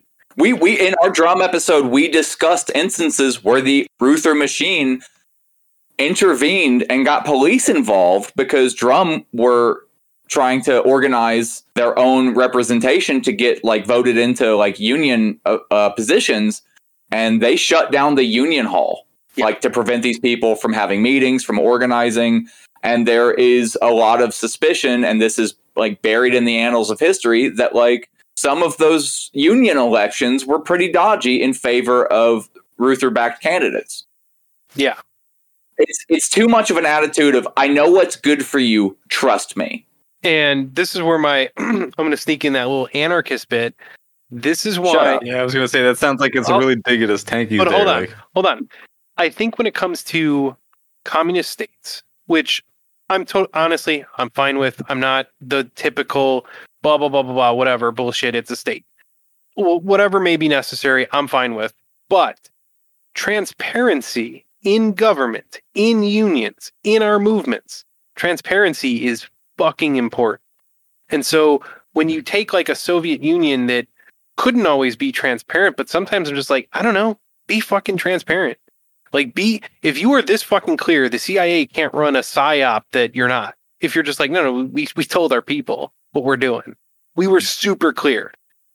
if you do that and you provide the evidence, the CIA has nothing against you. If you're not like Walter, who give, gives a shit about, yeah, whatever, I went to the Soviet Union, wasn't so fucking bad. Call me a communist. I don't give a fuck. I'm going to get gains for the working people. That's hard to argue with. I mean, when we, when it's when we, I'm gonna, I'm gonna do a car analogy right here. This is, this is what happens when I am drinking the Malort. It's, it's like committing to a drift, right? If you commit to something and you're going to do it right and you're going to be transparent, your enemies have no recourse. If you are upfront, clear, and you have intention, what the fuck are they going to do? If you actually commit, which if you don't commit, if you're drifting and you don't commit to a corner, you're going to crash, right? The thing you have to do is like you have to hit the fucking gas when you think you're going to crash. You have to hit the gas, not the brake. Because if you hit the brake, you are going to crash. It's counterintuitive. It's sometimes when you are your most scared or when you feel like you have to cover something up or you can't give up power or you can't let oh the bottom have a say in how your union's running you have to understand that you know what no the workers know best you have to just go with it you have to commit to your path and fucking go with it and when you do that it works better so that's my little sh- rough car analogy I like it. Makes sense. I don't know how to drift, but it seems like it makes sense. The way that I've seen people do it seems like it. yeah You can fuck it up very easily if you don't hit the gas confidently at the right time. if you yeah you can't be so here's the thing you can't be scared when you're drifting like you have to just accept like you know what i can crash and i'll be okay and then you go for it you have to go all out because if you hold back that's when you will crash and i think the story of walter reuther is kind of exactly that story if you don't go all in if you are not committed to following the path all the way you- you're gonna crash. If you're trying to please too many fucking people, you're holding back, you're you're you're going half-assed. Yeah, look at what's gonna happen. And so, I think the counterpoint, though, to the extreme transparency and letting everybody know about every concession that you're making and the reason that you're making it, so that even if you are making some revisionist quote unquote concession to whoever you're making it to, that way you can at least let the people below you know why you're doing it, and then they may or may not agree with you. I think then the problem you're running into, like if I'm a like, is then you're going to get canceled by your own people if they say like, look, you shouldn't make this concession. Like then what? Then does your organization then become completely doctrinaire, like to the book, and then never makes any concessions and then gets nothing done? You know what I mean? And I feel like that's kind of the paradox that we're all in is that you, if you're trying to organize anything, you kind of have to be so perfect that it always toes the line in every situation and survives all these pitfalls. And the ones that succeed and do that and accomplish the most you hear about, and all the ones that fall to the wayside, you do not. And that's kind of just the, well, the position we're in. so I would say we can all take different positions on this, but I think if we had the answer to this, we'd have global communism right now. you know, I think Yeah, that's the problem. I think that's exactly what you're hitting. Yeah, on. it's not universal. Yeah. But I mean, through this story, I think there's a lot to be learned. And, you know, we're not here to condemn Walter Reuther as like this awful person. We're having laughs, we're calling him cringe, whatever. But like, Walter was kind of the perfect example of like, he, he did some things right, did some things wrong. He really did try his best. And like, we now have, because of his mistakes, we have something to learn from. And I propose that that is a part of the reason that Walter has been erased from history. Th- This is part of the reason that you, no one, and the left knows who Walter Reuther is. Okay. There is so much to learn from his story. And the fact that, and like, I think that there is a real uh, concern that people, that we may learn from his story. A- And I think that's what leads to no one knowing who he is. And so I think that this is that's why this is an important story. And that's why we're on part six in a two part series. I mean, Well, that we're bad at getting to the point. we're very bad at getting to the Yeah, point. well, So I think I'm saying this now. I think it's only going to be seven parts. I think we can finish it up in the next. eh, I think. you said that on part three too. So yeah, I know. If on part three he said he thinks it's only going to be seven parts, then he was No, doing no, no. job. He said he had one more. Excuse me. All right. Well, no, I mean, with that being said, let's wrap it up there. And thank you again, Connor. I mean, yeah, I really like as much as like um I don't know, you guys may think that I'm just like blowing smoke up your ass, like saying that I'm fine with doing as many parts as this takes. Like I really am, especially because like you have done all the hard work of the show prep that goes into this. Because for people who don't make podcasts, you guys may not realize that there are two hard parts that go into podcasting. It is the editing afterwards, and it is the show prep beforehand. And Yeah. Connor has done half of that for me, so I'm more than happy to let you do the other half if you let me do the second half because I'm a control freak about the second half. So that's fine with me. Yeah, Great. there's a there's a reason why we don't put out an episode every week. You know. Yeah, we had to stop doing that because it got Yeah. I'm such a glutton for punishment. I decided to do two episodes a week, and then I've not held to it once in the entire like six to eight months since we started the Patreon. and Said we're that's have pretty much second of. Walter. And we're gonna try and close it up with some takeaways, which we kind of did a little bit um, in this last bit here, but uh, there's more. It's a long story. It's complicated, and uh, I don't know for anyone listening who may be in film school or something. Just saying, this should be a movie someday. So Seriously. fucking movie, make it happen. And and No. the one about uh, Stalin invading Alabama. I want to see that movie too. Yeah, Brian, I did want to say like that's something I really wanted to go down a rabbit hole on, but I didn't want to for time's sake. But like, if you ever want to uh, maybe change the medium that you want to do, because I know you said you wanted to write it as like a short story or possibly a longer book, but like if you want to make that into like um, we could do like a role playing game themed with that, and then make it into like a multi episode podcast series, and we could like talk about Stalin invading Alabama and you know showing people that actually uh you get more out of an economic system if your government actually works for you. Who knew? But uh, Yeah, uh, that's an idea. I don't know. that is I quite an idea. I don't know how that would work exactly, but I'm I'm on board if if we want to do that. I do. I mean, it's just something to I, I- like when I say I'm going to write a short story about something, that never happens. But then if Yeah, I say I'm going to write a podcast episode about it, it happens. Okay. And then if I can find a way to like make that like lively at the same time, that, that's just me. So I'm just transmogrifying my experience to you. So, So but yeah, writing a story can be a lot but if we write a d&d campaign i'm just saying that could work and it does work well for podcasts in my experience Yeah, I have been enjoying the the Chapo D and D thing where they're um exactly. Yeah. doing the weird. I dislike that, job, but I also understand why it's fun for them to do. So Yeah. I would do it. Yeah, there you go I mean, I don't I don't talk about it much on this show because it's not relevant to any of the stuff. But I'm a tabletop gamer too, so like that's right up my alley. fair I've enough never done I'm not tabletop even, but I would so- for the show. Yeah, I've never done role playing, so it'd be interesting. Sweet I have a 40k army that's either very respectable or very not respectable, depending on whether you're uh, judging me or not. Yeah, I think uh, you, you and Sterling would get along well. I just bought a 3D printer. I'll print up a little like uh, uh, Stalin figurine f- for my character. Hell yeah. we can have Hosea Hudson and Bull Connor and I forget who else was involved with that whole thing, but yeah. well um, that's a very good potential idea in the future um, on that note uh, i would like to plug some various things that i can happen to remember uh, which is our instagram which is cars and comrades podcast uh, and then we also have a backup which is also very important to follow because you know instagram is shitty sometimes and i like to make fun of Nah. I like to make fun of conservatives at times, and so that can get kind of iffy. Uh, sometimes my account gets real like, hey, I don't know if I can post or not. So, um, hmm our backup is Cars and Comrades Podcast 2. Very simple nothing to it. Um, you can also follow us at Twitter and Facebook, which at some point I'll start updating eventually, someday. Yeah, I posted a couple things on there lately, but Thank yeah, God. I, so much to keep up with. Uh, so yeah, we're on Instagram, Twitter, Hexbear, Reddit, and uh, yeah, give us good reviews and stuff because that helps us. We think so.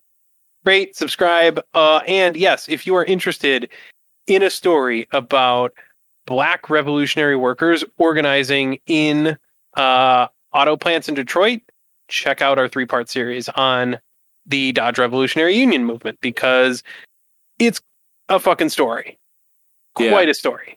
And and that movie that John produced that is on the internetarchive.org. Um, what was the name of the movie again? Uh, Finally got the news. Finally got the news. Yep. Yeah, that's worth watching.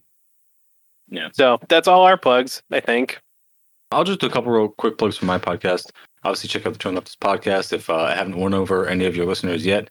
Oh yeah, And, I forgot uh, you guys have a For our podcast. individual, yeah, you know, that you may or may not be on, but but um, yeah, I mean, obviously, subscribe to the Turn Leftist podcast to get uh, other episodes, sort of in the same vein as this one. But then uh, for our individual hosts, you can check out the uh, Twitter that Sterling runs. That's Twitter slash Turn Leftist Pod. You can check out Ward's Instagram pages where he posts memes. Those are Millennial Leftist and Millennial Marxist, and he's also on Twitter at Ward Lawley. And then for Cosper, their Patreon is patreon.com slash C-O-S-P-E-R underscore. Um, I don't have the Patreon subscribers pulled up at the moment, and I haven't updated that list in a while, so I'm going to have to skip that one for now. Then for everything else, check out the link tree. You can get our t-shirts or become a patron at linktree slash turn leftist. And you can follow me on Instagram at turnleftist1917 since uh, my backup account got banned. That's so right. I went from having like 30k to 16, now I'm down to two, baby. So yeah, well, I'm just gonna build that back up slowly but surely. But uh, the shit posting will always continue. So just follow me on my current and my backup always. So yeah, just follow me on Turn Leftist. And for everything else, yeah, like I said, check out the link tree, and that is it. All right, thank you, gentlemen. That was really a lot of fun. Yeah, as thank usual. you. It was a lot of fun. Yeah, sorry I was uh, getting bored. I'm gonna go reinstall my exhaust now. nice. Have fun with that flex plate, buddy. I might go install those shifter cables if it's not too cold in the garage. Nice. Hell yeah. I'm gonna go ahead and install some go. Bye, tacos. everybody. Yeah. Bye, Bye. you gentlemen. See you next time. I didn't know you had a Toyota. I wish. I fucking wish. All All right, right, later, guys. bye. Bye. We gonna make you fight fire with fire fists. We make you fight fire with water fists. We gonna fight racism, not with racism, but we gonna fight with solidarity. We said we're not gonna fight capitalism with black capitalism, but we going to fight it with socialism.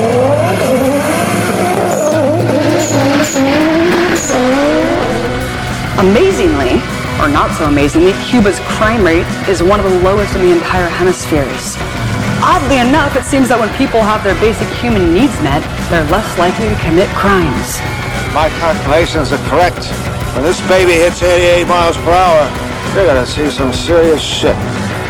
The free market mythology it argues that the most ruthless, selfish, opportunistic, greedy, calculating plunderers, applying the most heartless measures in cold-blooded pursuit of corporate interest and wealth accumulation, will produce the best results for all of us.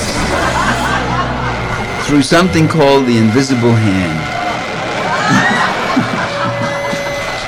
What are you smiling about? Dude, I almost had you.